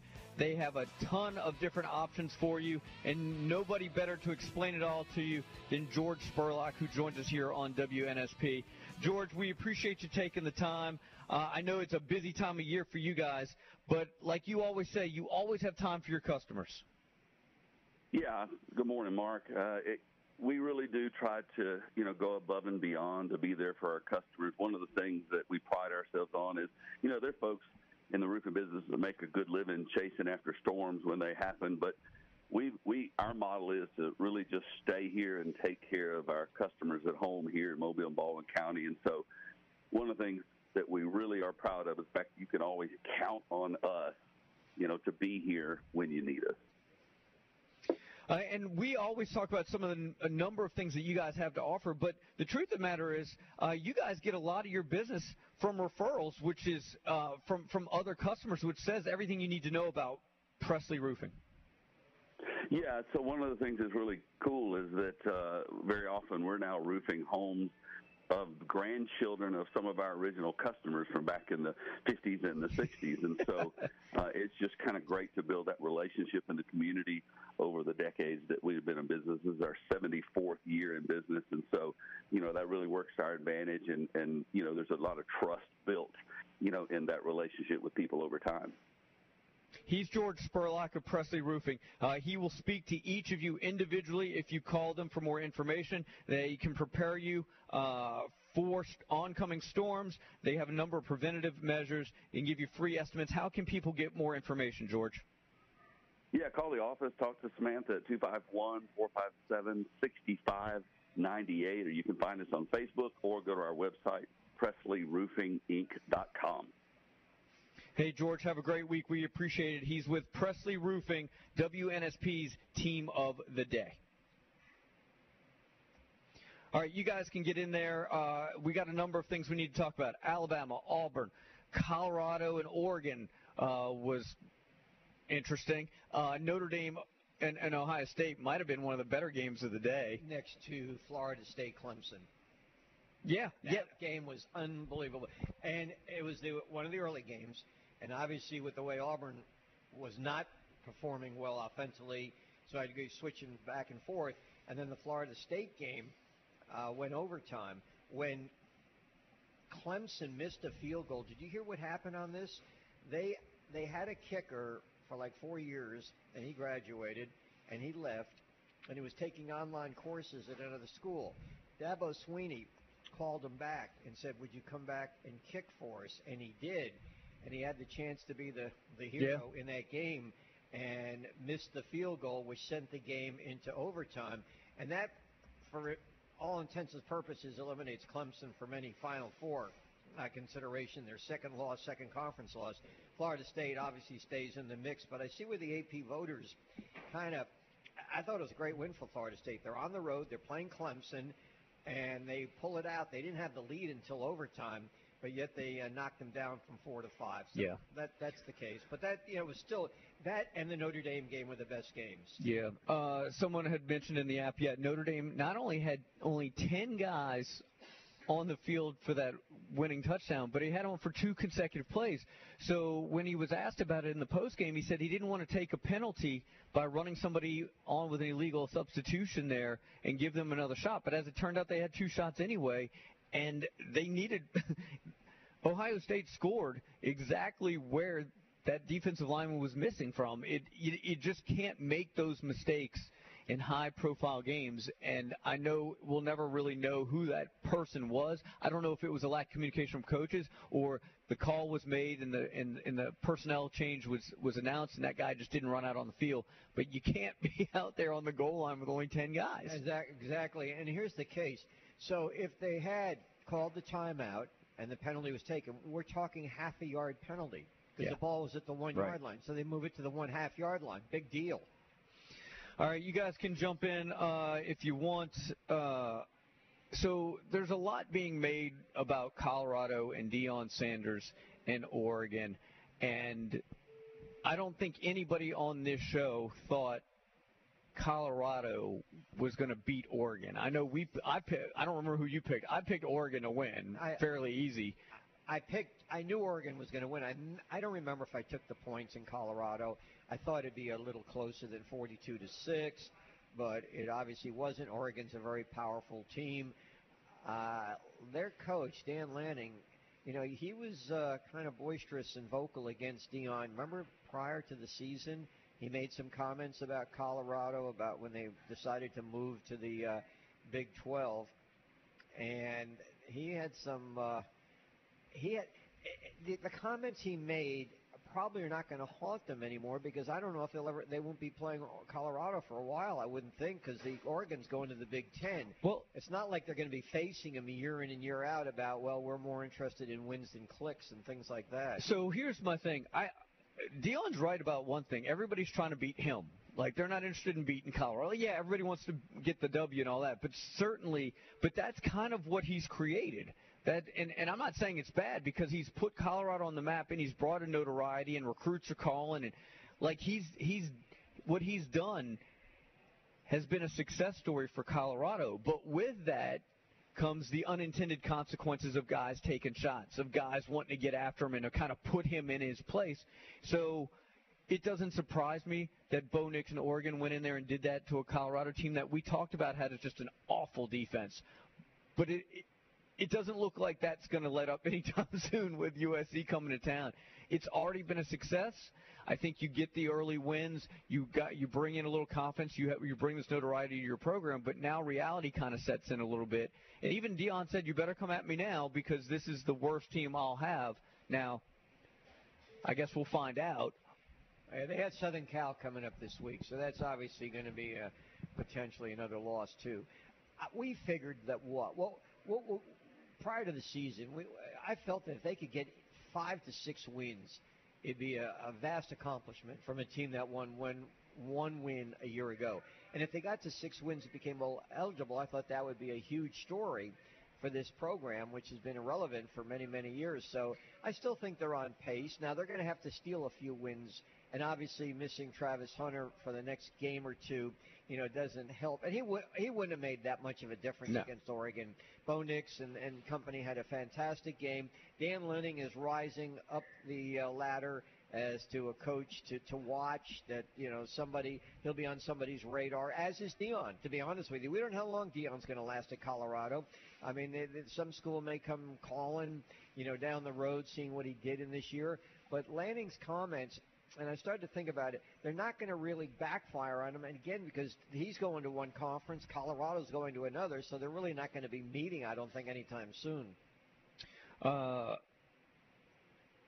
okay, so coming up, here's what we're going to do. We're going to talk some Auburn at 8 o'clock. Um, clearly, uh, there's some quarterback and offensive issues there at Auburn, which was not supposed to be the case, right?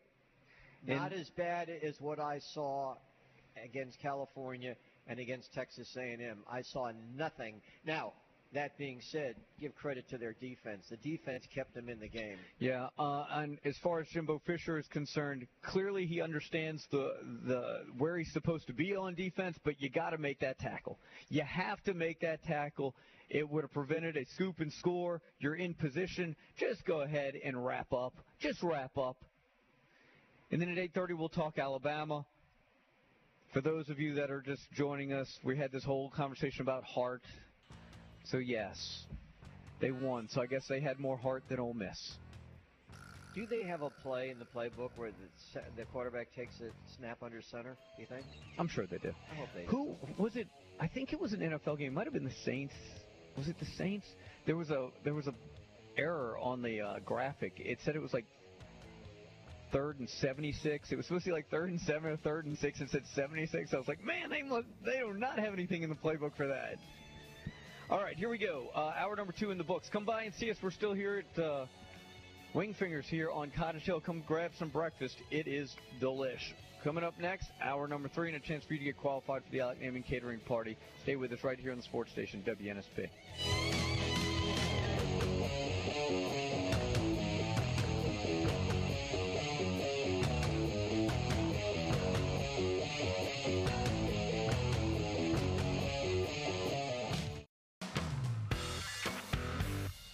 This is the opening kickoff on the country's first FM all sports radio station, 105.5 FM, WNSP, and on the Sound of Mobile app.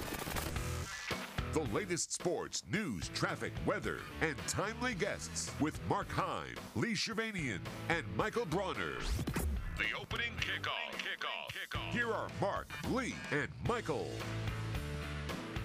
All right, hour number three. Thanks for hanging with us. It's a Monday morning quarterback edition of the opening kickoff. Mark and Lee, we're at Baumhower's Wing Fingers here on Cottage Hill, just off of Hillcrest. Come on by and see us. We're here till 9. Breakfast is being served, and uh, we are getting into it actually as we speak. And if you haven't had a chance to come by and see us, you know, this morning, make sure you check them out here at lunch and or dinner. Headlines over the weekend, of course. Uh, the NFL, we talked about the Saints uh, getting beat in the fourth quarter, only the second time they've blown a lead as much as 17 points in the fourth quarter. Second time since uh, 2012 they got beat by Green Bay 18 to 17.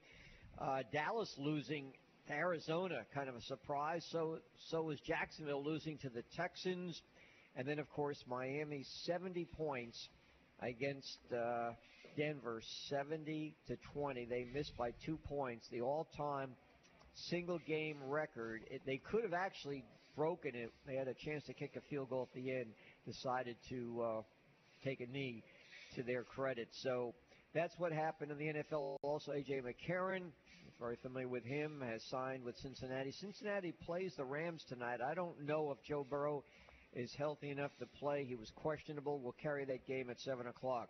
Turn our attention now to Auburn.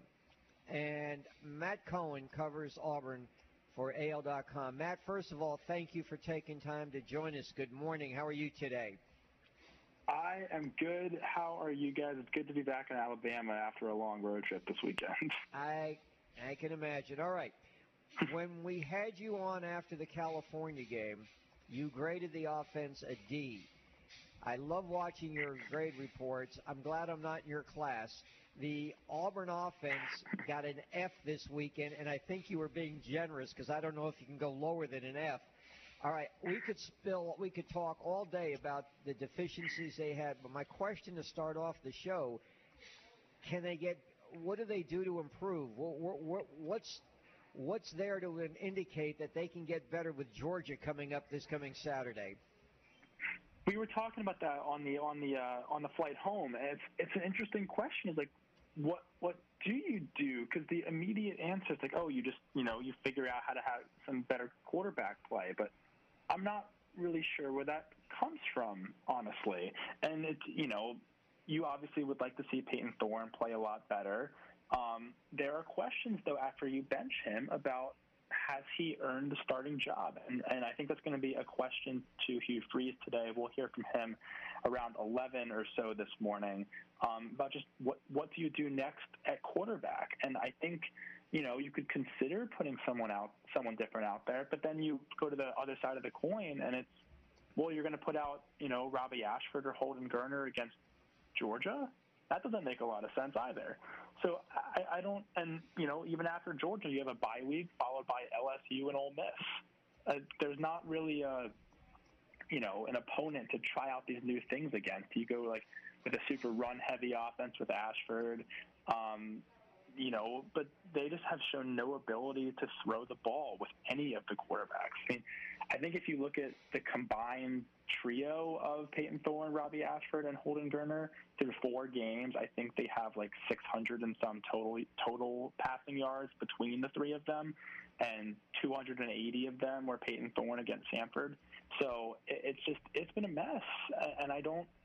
You know, I don't think any of them have shown any flashes of being the answer. And and to take Payton Thorne's game against Samford as showing he's the guy would be way too, you know, overvaluing Samford because it's, you know, I, I don't mean to criticize Samford, but like that's the worst team Auburn's played this season.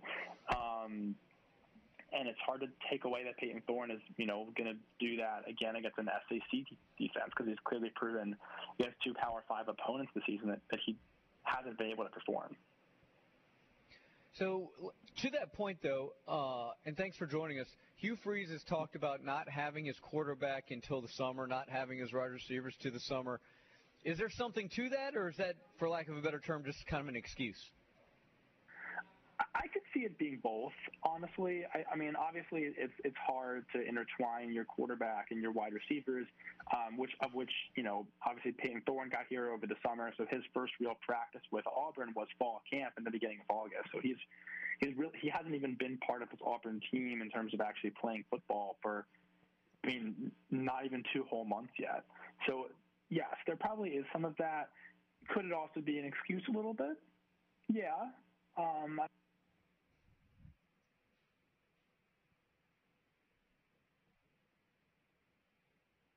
You still there, Matt? You still with us? Well, he may be. We're not hearing him though. But uh, and, I, if we lost the, if we lost him, uh, Michael, please try to get him back on because I have many more questions. But I'm see, I'm not buying that, Mark. I'm sorry. We saw Sam Hartman came in late to Notre Dame. I, I if I put my mind to it, think about all these other quarterbacks, the, all the transfers coming in like that. Uh, and, and you you only get like 56 yards passing, and you're sacked five times. And now he's not responsible for all the five yard offsides or delay of game penalties that Auburn piled up. But just because you know you still you still were there for the fall camp, which to me is you know you got time there. Or you go back to Robby Ashford, and he didn't have any much more success than uh, than Thorne did. So I, I just because of all the you know quarterbacks that transfer and some come in, and if you're good, you're going to find receivers. Heck, they got receivers there. Yeah. Just get them the ball. Get get that Fairweather's a looks to me like a, a guy you could throw to and have success, but they, they don't target him that much. Yeah, I thought Payton Thorne, first of all, did not play well. I think he had like three overthrows in the first 16 minutes of the game. He overthrew Fran. He over he overthrew Fair um, on that wheel. Um, you know, Caden Brown missed the ball on on that third and long. Uh, th- th- there's just there's just not there. It's just not there right now. I, I do think the running backs. I think they're good, man. I think they hit the hole hard. I think they they they juke well. They make guys miss. But that passing game just leaves a lot to be desired well, right what now. happened? They got off to a decent a decent start running the football. Yeah. But I think the fact that A and M just totally took away the passing game, they were sacking quarterbacks left and right. Obviously, putting it in the hands of the running game, and then when Auburn is not the type of team that can come from behind. Let's get to Matt Cohen again. I'm sorry we lost you, Matt. Uh, pick up where you left off about uh, Mark asked you about the quarterback coming in late. See, I'm not buying into that because other quarterbacks go to programs late and, and do a lot better than Auburn has. So, but continue along that uh, line of thinking. Yeah, sorry I got disconnected. The, the same thing actually happened to me. I was calling into the uh, to the A and M radio show, and I was showing up to College Station. Same thing. So I must be having some bad luck recently. But the uh, um, but I think what's what's, what's interesting about Thorne, and, and I agree. Like I, I don't think that's you know if that is something that that Auburn is is using as an excuse. I don't think it's a fully valid one because again, like you, you wouldn't give him the keys to the offense if you didn't think he was he was ready. And the one year he was truly successful with with Michigan State, he had a pretty good offensive line in front of him, a pretty decent stable of wide receivers, and Kenneth Walker to hand the ball off to. He doesn't have really any of that at Auburn. Um, Auburn has, you know, I would say a deep running back room that may have gotten significantly less deep if Damari Alston looks to have suffered a pretty serious injury um, against against A and M. Um, but you you know you you have a lot of good in that running back room. I don't think there's really a star in that running back room. Um, the wide receivers Jay Fair has been pretty good, but other than that, you haven't really seen a, a lot out of that group. And, and sure, you could say the same thing about you know some of them.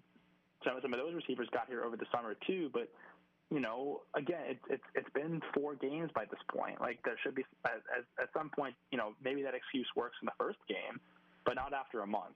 And I just don't really know where the help comes from right now because the combination of receivers that were struggling to get open. Uh, has talked a lot about receivers running wrong routes, but even when they were running the right routes, there was you know bad decisions being made, overthrows, just nothing was on the same page. And unless that gets sorted out really quickly, it's going to be an ugly, ugly game against Georgia this coming weekend. In, indeed, it is. And then, what about all the uh, delay of game penalties, the five-yard penalties? Uh, Hmm. I just go on and on and on. So there's a lot of room for improvement. I will say this: the defense still looks good. It's a shame Yeah. that they have such a good defense, and then the defense kept them in the game. I have a question for you. I don't know if you discussed this. If on the run back, uh, when Auburn scored the only touchdown, the defensive touchdown, if the guy carrying the ball had run into uh, Jimbo Fisher, would they have given him a touchdown?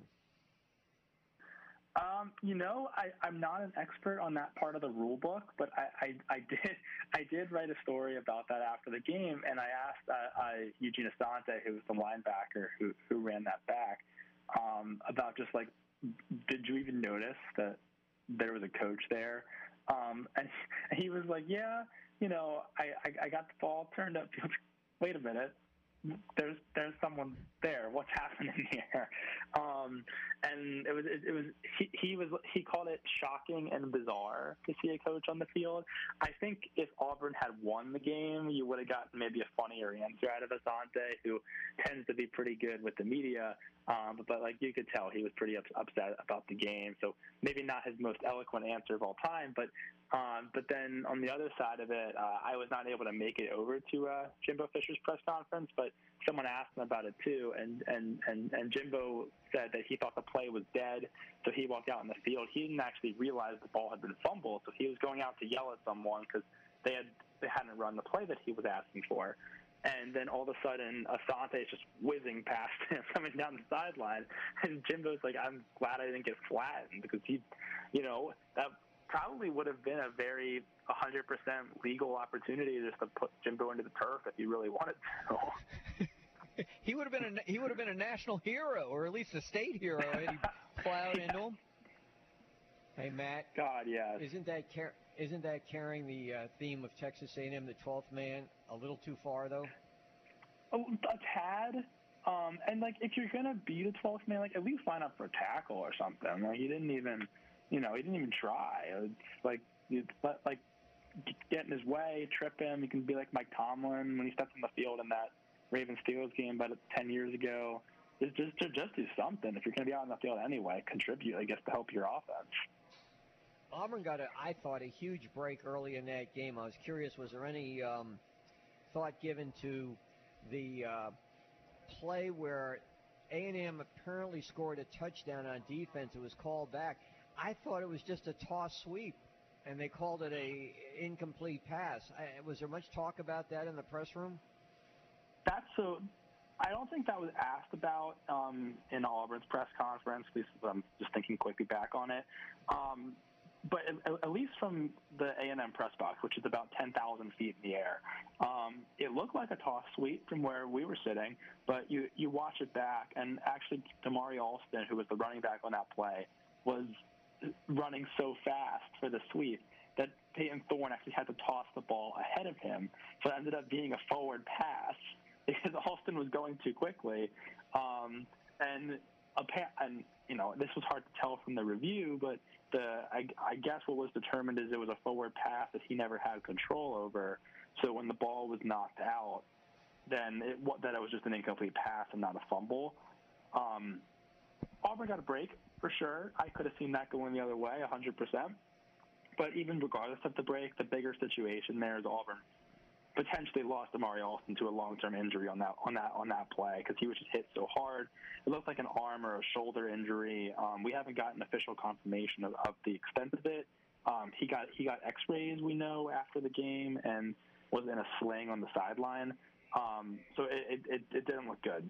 Um, so re- re- regardless of the points there, the bigger situation is, is, Alston's injury, who'd been really good this season. Hey, man, great stuff. We appreciate you coming aboard here on this Monday edition. Tell folks how they can continue to follow your coverage of all things Auburn. Yeah, so check us out obviously on uh, on uh, AL.com uh, on the Auburn Tigers section of the website. Um, I'm on Twitter uh, at Matt underscore Cohen underscore, or shoot me an email if you want to make fun of me at uh, at uh, mcohen at AL.com. I will uh, make sure to highlight that last part for you, man. Thanks for coming aboard. We appreciate it. Have a good week. We'll do it again soon. Thanks for having me. Yep. All right, uh, traffic and weather are next as we continue here on our Monday morning quarterback edition of the opening kickoff. We're here at Wingfingers, right off of uh, Cottage Hill there, off of Hillcrest. Come by and see us. Uh, breakfast still being served. I, I put a dent in this bacon, egg, and cheese biscuit. Lee, you did the the honey biscuit over there. Is that what you did? All done. All done. All done. It's a good time here. Come on by and see us. It's Sports Radio 105.5 FM, WNSP, and WNSP.com.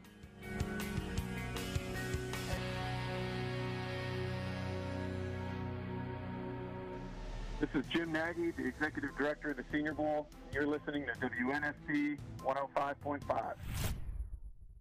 Come on, everybody. I say now let's play a game. I bet you I could make a rhyme out of anybody's name. The first letter of All right, 825, here's your chance. The Alec Naman catering party of up to 15 or 13 me and Lee. It's very simple. It's another edition of Naming It. That's right. We play a clip, audio, person, place, or thing. Be the first person to call Bronner at 694-1055 to correctly identify said clip, and that will get you qualified for a chance to win said catering party. All right, Mr. Bronner, let it rip. Right? They're fighting for clicks, we're fighting for wins. All right, there you go. It's a real easy one on this Monday. We figure we start the week out. It's Monday. You guys are dragging a little bit after a long weekend. Maybe it was successful, maybe it wasn't. Either way, it's early. Want to get you started on the right foot. So be the first one to call Bronner at 694-1055, and you will be uh, you'll be ready. You'll be in the you'll be in the running. And then uh, Alec will come on Friday. We'll be at uh, St. Michael's for our game day, and he will pick from among the nine qualifiers, and maybe you get a tailgating party for you and however many. Yep. Uh, okay, so um, here's the question. We've talked a lot about Alabama and Auburn. Is Auburn's offensive woes fixable, more or less fixable than, say, Alabama's penalty issue? Well, Auburn has penalty issues too. If you you did see the game, I did. Every other play was a five-yard either delay a game. They had trouble getting in plays. Uh, right now, I would say they don't appear to be that fixable because I'm not sure which quarterback can get the job done, if any. Uh, they missed a lot of open. I say they missed open receivers. Hugh Freeze himself said we had receivers that were open. Their decision making wasn't there, and maybe that's what led to the sacks. There was a five or six sacks by Texas A&M. So right now, I don't. Going into Georgia, Mark, I'm not very optimistic.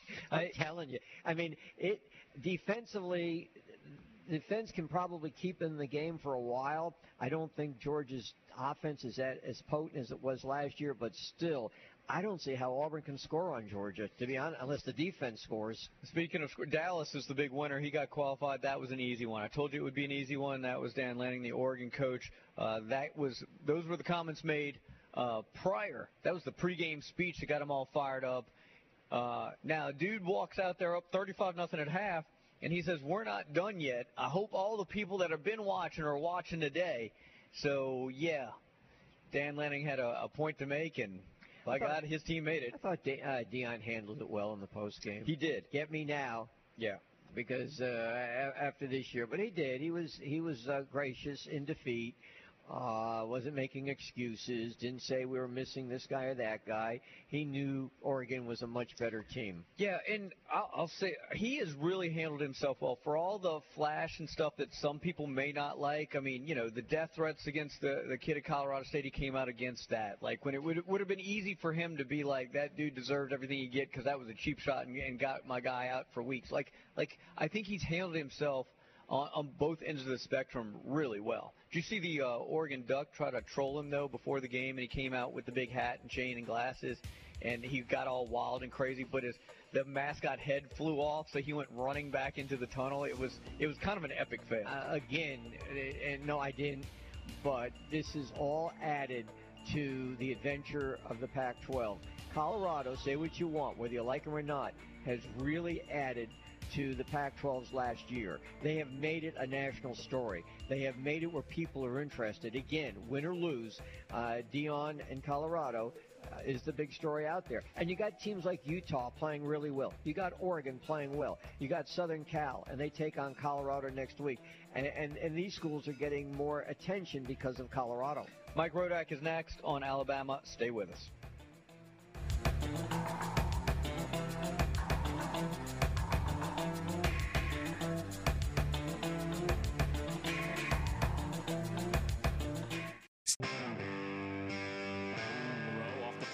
Again. Sets up in the pocket. Throws long. Looking middle of the field. And he has a man. What a catch! Facing his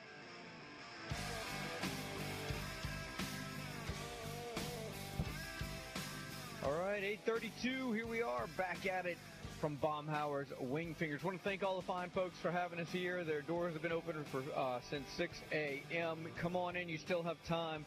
Uh, enjoy your breakfast with a Conecuh egg and cheese biscuit, or try the Jimmy Dean egg and cheese biscuit, both served on a lightly buttered fresh buttermilk biscuit with melted cheese for only $4.49. Wow.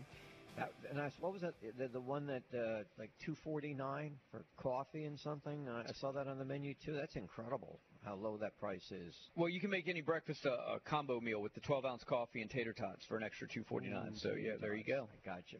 All right, let's uh, talk some Alabama football. Certainly that play of Jalen Milroe, that pass play, really sticks out in my memory. That's one of the really great plays so far this year for Alabama. The guy gets a hit like you can't believe, gets uh, pummeled in the stomach. He's on the ground, and the pass is a touchdown pass. If, if nothing else endears him to his teammates, that certainly would.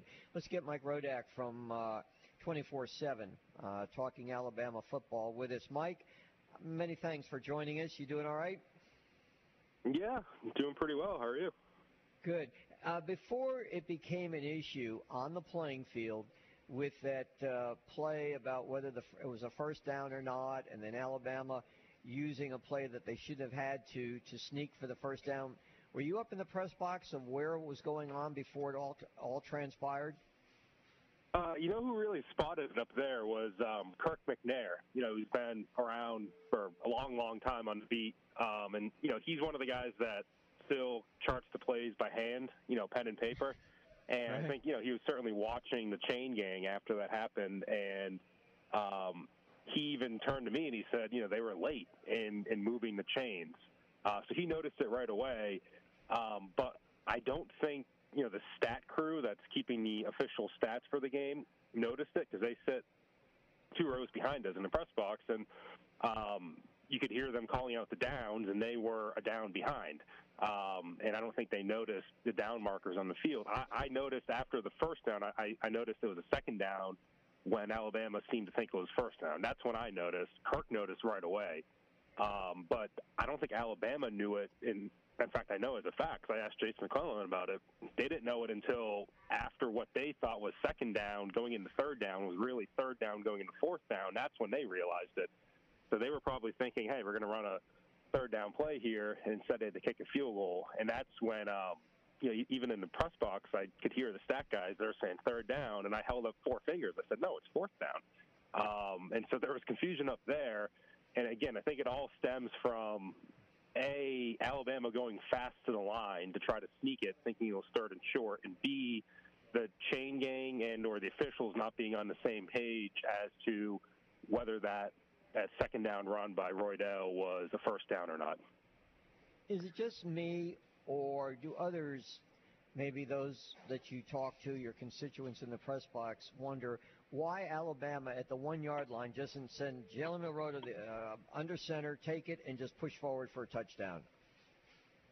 Yeah, I mean, I, I've seen a lot of uh, you know comments to that regard. I think it's it's a, a fair assessment um, without having seen Jalen Milroe. I, I can't think off the top of my head too many Jalen Milroe sneaks, like where he goes under center.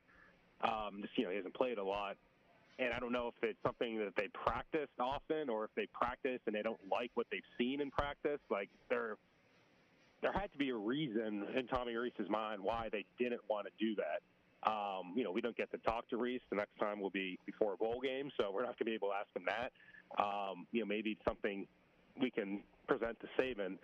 Um, and yeah, that's honestly, I think it's a good question to Nick Saban to see what he thinks because there's been times when Nick Saban's had differences of opinion. I remember this Mississippi State game two years ago in Starkville when Bill O'Brien was lining up in the shotgun with you know three or four wide receivers on um, at the goal line, and, and Nick Saban called a timeout and overruled him and they lined up in three tight ends and you know just ran the ball forward with Brian Robinson. So, you know, Nick Saban certainly has the power to overrule Tommy Rees.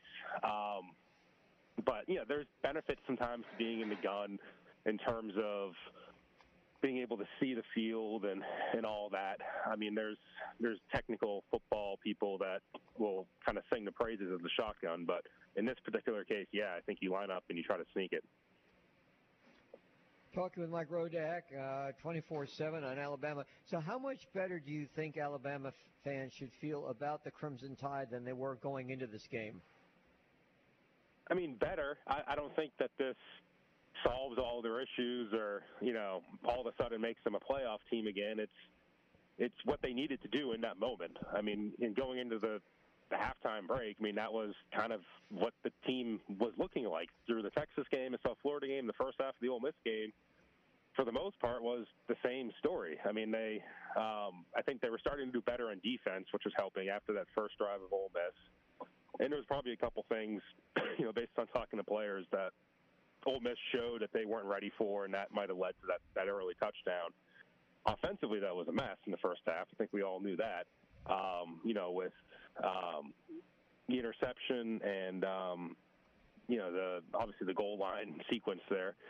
Um, and the running game too was not all that effective in the first half either. I mean, running backs I think had 25 yards on 10 carries in the first half. I have that correct. So you go into halftime and then it's like, you know, this is all the same. And then the second half, you know, was better. Obviously in defense, I think they played much better to do what they did against Ole Miss and Kiffin and Dart was great. Uh, offensively, you know, they had a couple of big drives when they needed them. So they did what they needed to do in that moment. I don't know if that means that they go out and they beat A&M and Tennessee and LSU and do everything they need to do to have a successful season, but it probably raises hopes to, to some degree. Um, it's still a team that is near the bottom of FBS and in passing offense. It's still a team that I think has you know issues in terms of the quarterback play and the overall offensive execution. I don't think that all goes away, but it's a step in the right direction. Mike, obviously uh, the vertical pass was there. They connected on a couple of them. Uh, I feel like though that those are. I don't want to say long shots, but I feel like if they can get one of those, they're very fortunate. Unlike in the past, where it was kind of your one of the standard staples of, of various quarterbacks and receiver combinations. I feel like anytime they get that, it's it's a very fortunate thing. Is, is that an accurate assessment, or do you think they'll have more success kind of pushing it downfield as the season goes on? No, I agree. It, it, it feels, it does feel lucky sometimes. I mean, there's some of them aren't the greatest throws from Jalen Milroe. I know that one where Jermaine Burton had to adjust and kind of fly. Great, he made it was the a great catch. was, yeah, great, great. yeah, catch. it, was, it it just didn't look right, you know. And it's it works, and it it's you know it's points, it's yards, like it's it all counts the same, but it doesn't look quite as neat and clean as it did, you know, with Bryce throwing to Jameson Williams or Tua throwing to Jerry Jeudy. Like, there's definitely a difference in Jalen Milroe throwing to Mari Nyblack or, or Jermaine Burton or now Jalen Hale. So, you know, I don't know if anybody was expecting it to look exactly like Bryce and Tua, and you know, there, I guess there's room for improvement, but I don't know if they're going to win um, doing that. Like, I, I think it's still a little bit scattershot. It's still, um, I mean, it's worked here and there. Uh, they've connected on some of those big plays, but the consistency overall from the passing game is still really spotty. Um, like I said, they're they're near the bottom of college football right now in, in terms of overall passing production. Uh, I mean, I think if they're going to put together a season that legitimately challenges for a national championship, it's it's going to be still more based on their ability to get physical and run the ball, which is something they still need to do better. Like I said, it's you know 25 yards by the running backs in the first half is not great. Um, you know, they're still think Jase McClellan's like around 70th in the country in yards per carry, so it, it needs to be a lot better than that if if they're going to be that sort of team. You know, if we could find fault with Alabama's offense, and certainly there's a lot of avenues there we can. What about Ole Miss's offense? I was really disappointed in looking at the way they approached the game. I was expecting a lot more. They supposedly had more talent on offense than Alabama. I'd like to get your take on that and how much criticism for Lane Kiffin. Yeah, I agree. I mean, that's and that's multiple times now for Lane Kiffin going against Alabama, where you, you would expect him to, you know, have a better plan and, and kind of show that he's that offensive mind, that offensive genius, if you will, that people think he is. And I mean, obviously they they did a lot that first game, 2020. Uh, when that was that shootout in Oxford, and they had 500 yards. You know, Alabama had like 700 yards, and um, ever since then, I mean, that 2021 game he came into Tuscaloosa was a complete flop.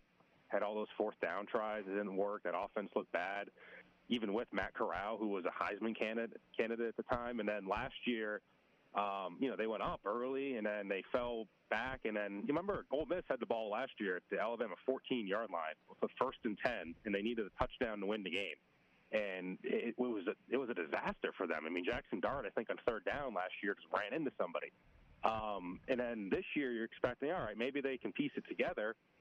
And it just, other than that first drive, which again, I think they kind of caught Alabama off guard with some different looks, there was just no adjustments. There's no, uh, you know, compared to like what Texas did, there, there's nothing where you're like, man, like they, they really knew how to attack Alabama's secondary. And, you know, obviously there's a lot of credit due to Alabama for that, but I would agree. It was just really disappointing given how far Lane Kiffin is into his tenure at Ole Miss and the ability to build that roster, you have a veteran quarterback.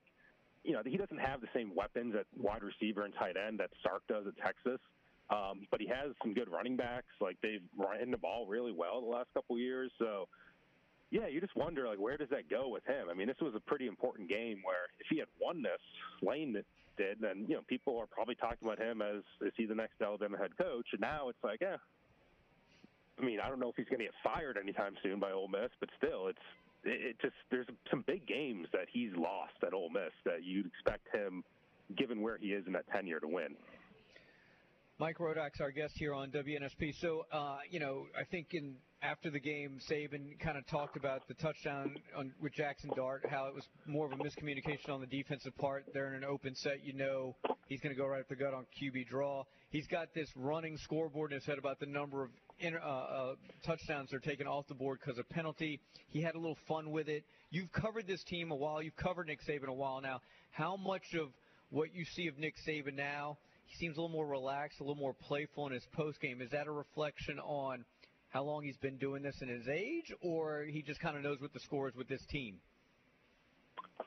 I, I think it's a combination of a lot of things. Um, yeah, you know, I think his age and sort of where he is in his career, and um, you know, I I don't think we're going to see him throwing headsets and yelling and screaming, and um, you know, it's sometimes that's not good for your health when you're in your 70s to be that stressed and that worked up. And I think that, you know, is probably playing into it. And also just, you know, I think he's, he, I don't want to say he's satisfied, but I think he's, you know, it's all kind of gravy for Nick Saban at this point. Like if he can win another national title, I'm sure that's great. But uh, obviously his legacy is still, you know, is what it is at this point. He's he's the greatest head coach ever. So um, you know, I don't know if I don't want to say he's less motivated, but it's just you know you're you're kind of playing with house money at this point and um, kind of seeing where things go, and you know, I think that plays into it. But yeah, I think it's it's also you know trying to find the right buttons to push with players, and I, do legitimately think he likes this team. I don't think there's as many issues as there were like two years ago. That 2021 team was really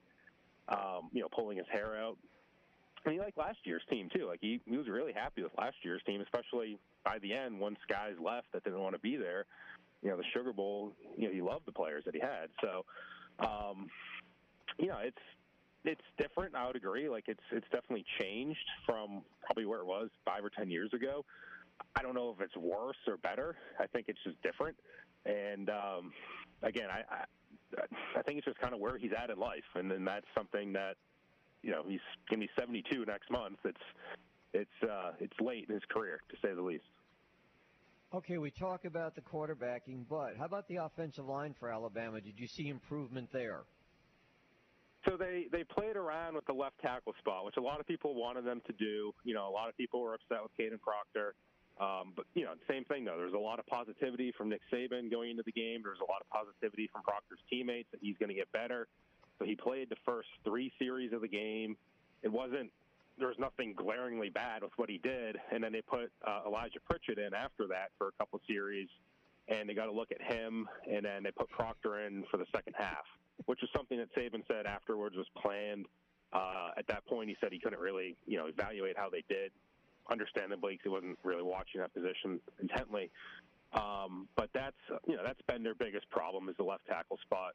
And so, you know, if Proctor can get better, then that's good. Or maybe they go to Pritchett, uh, who's a little bit smaller. He doesn't have the sort of, you know, headline grabbing size that, that Kadyn Proctor does, but uh, a little bit more experience because he's been here another year. And, you know, they'll have to figure out which one of those they want to stick with going forward. The rest of the line is, you know, is what it is. Like, I think, it, you know, the pass protection has been bad. Obviously, there's, I think, third or fourth um, highest number of sacks in the country. They're averaging four a game allowed. Um, you know, I, I don't think there's going to be personnel changes elsewhere in the line. I think the group that they have is the group they're going to stick with and just try to get better with it. And like I said, the running game too also needs a lot more um, oomph. Um, when you have the guys that are 350 pounds at right tackle and Proctor if he's at left tackle and Booker, I mean, you should be averaging five plus yards a carry, and they're not. They're right around four right now, which is, again, I think bottom two thirds or bottom third of, of the country. So uh, that needs to get a lot better. And uh, that's offensive line is still still a big issue. You still have some, you know, LSU with Mason Taylor and those guys, uh, or Mason Smith. I mean, coming up um, in a few weeks, and you know, Tennessee has a pretty good front. So there's still obviously a lot of uh, areas where they could trip up here. Hey, man, always good to have you on the show. We really appreciate it. Tell folks how they can continue to follow your coverage of all things Alabama. Be Bama247.com, also uh, at Mike Rodak on X. Yeah, there you go on X. Uh, I, I always get confused. I don't know what, whatever to say on that. Hey, thanks for the time, man. Have a great week. We'll be in touch. You got it. Thank you. It's Mike Rodak, ladies and gentlemen. All right, closing ceremonies are next. We'll uh, give you a sneak peek into tomorrow's show. And, of course, uh, you never know what the cattle drag in. It's a big cat, by the way, if you drug this guy in. But he's rocking his Steelers gear, so things must have gone boy, well. Boy, if you arrive, they, people just come in and wait on you hand and foot. Yeah. Well, it only took 16 years or whatever. Hey, but it, but it's there. It's now there. Yeah. See? Took you a little long, but it's there. Yeah. All right, so clearly Matt McCoy's here, which would indicate a couple things. One, the Steelers won. That's and it's one. late in the morning. He's just getting started. So stay with us. One final segment. It's the opening kickoff. Hi, this is ESPN founder Bill Rasmussen, and you're listening to WNSP Mobile.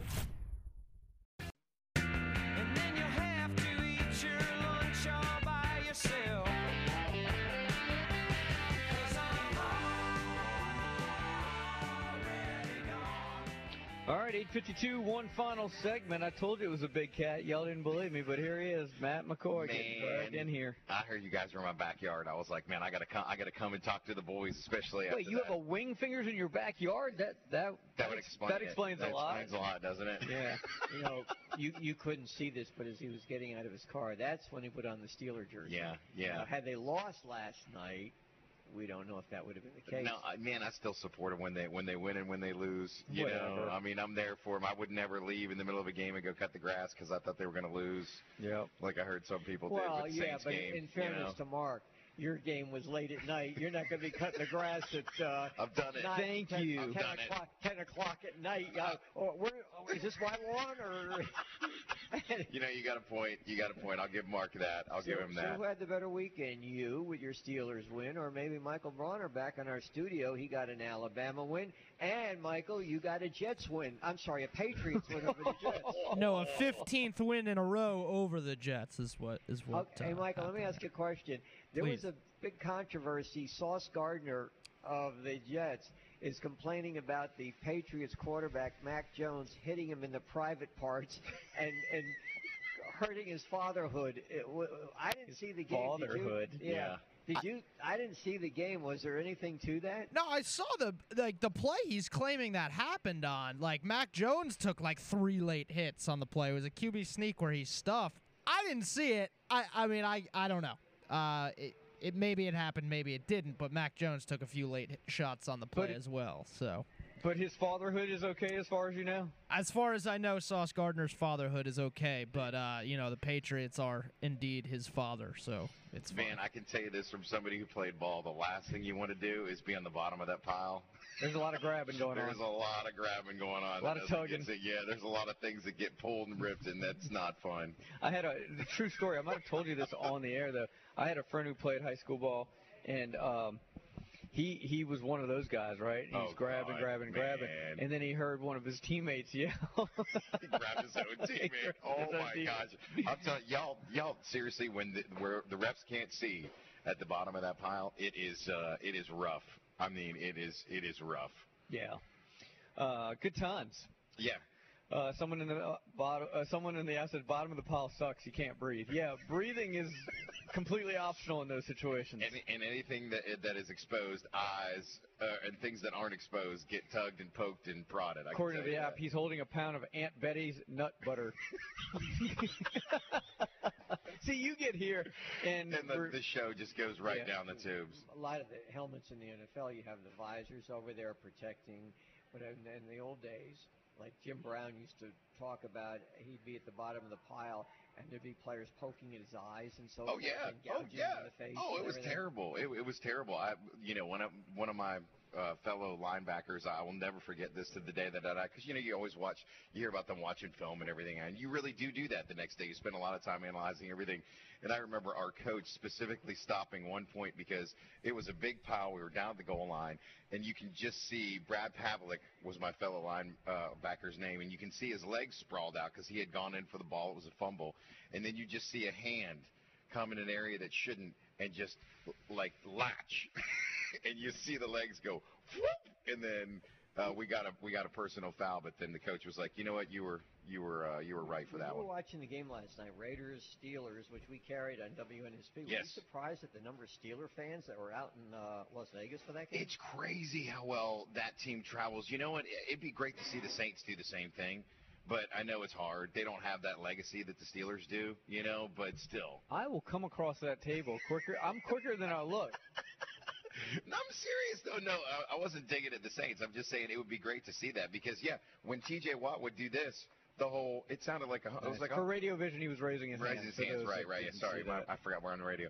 Um, but no, the the the crowd noise. It was like a home game. It was crazy. By the way, next week when the uh, Saints play the Bucks, if you need your lawn cut, Mark may be available Yeah, during that game. yeah. Hey, this is good. Are you any good at it, Mark? Are you good? The best. Okay. All right. Okay. Well, I, and good to know. I have a lot of practice in the fall. Every time the Saints are playing, man. that yard gets cut on the regular. Huh? Yeah, uh, especially when, uh, especially It's when. his, it's his field of dreams. Oh my God. Oh, you see what he did there? Oh, I love it. I love Speaking it. of dreams, what what do you got cooking for tomorrow's show Well, there, you already Shervanian? mentioned Dean Waite's going to be on at 8 o'clock. We got a number of things to talk to him about. And then uh, Travis Reier and the Crimson Tide We'll get somebody on Auburn and see if, because Hugh Freeze has got a press conference today, to see if anything can be done to fix that offense. Hmm. Okay. Very good. And I will state for the record, the first game of the fantasy season, uh, Heim destroyed me. So um, it's not just all about cutting the grass. It's a uh, It's a it's not a sprint. It's a marathon. I know, I know, but but that was a that was a tough first Have- week for me. But and if we could have called it a season after that, uh, you could have given me the trophy. But everybody and their grandmothers on the IR are out for for my team now. yeah, so yeah, that, uh, that happens too. yeah. Injuries are part of fantasy, man. They are. What's the uh, prize at the end of the year? The Taco Mama hundred dollar gift card, the Taco Mama Fantasy League, by the way. How about that? I didn't even see how Bronner's doing. Is he? Is he? Are you, Bronner? Are you? You know, I traded Nick Raheem Mostert this week, and Raheem Mostert put up 35 points against me after I Oh, traded nice. him to him. Okay, so. all So you're you're Nick's okay. best player. It sounds Oh, like. Yeah. What if you had like the Miami Dolphins as your team? How many points would you have? A lot. A lot. Hey, we got to go. Uh, I want to thank all the fine folks here at Baumhower's Wingfingers. Come on by and see them for lunch or for dinner. We will be back tomorrow at 6. Until then, see ya!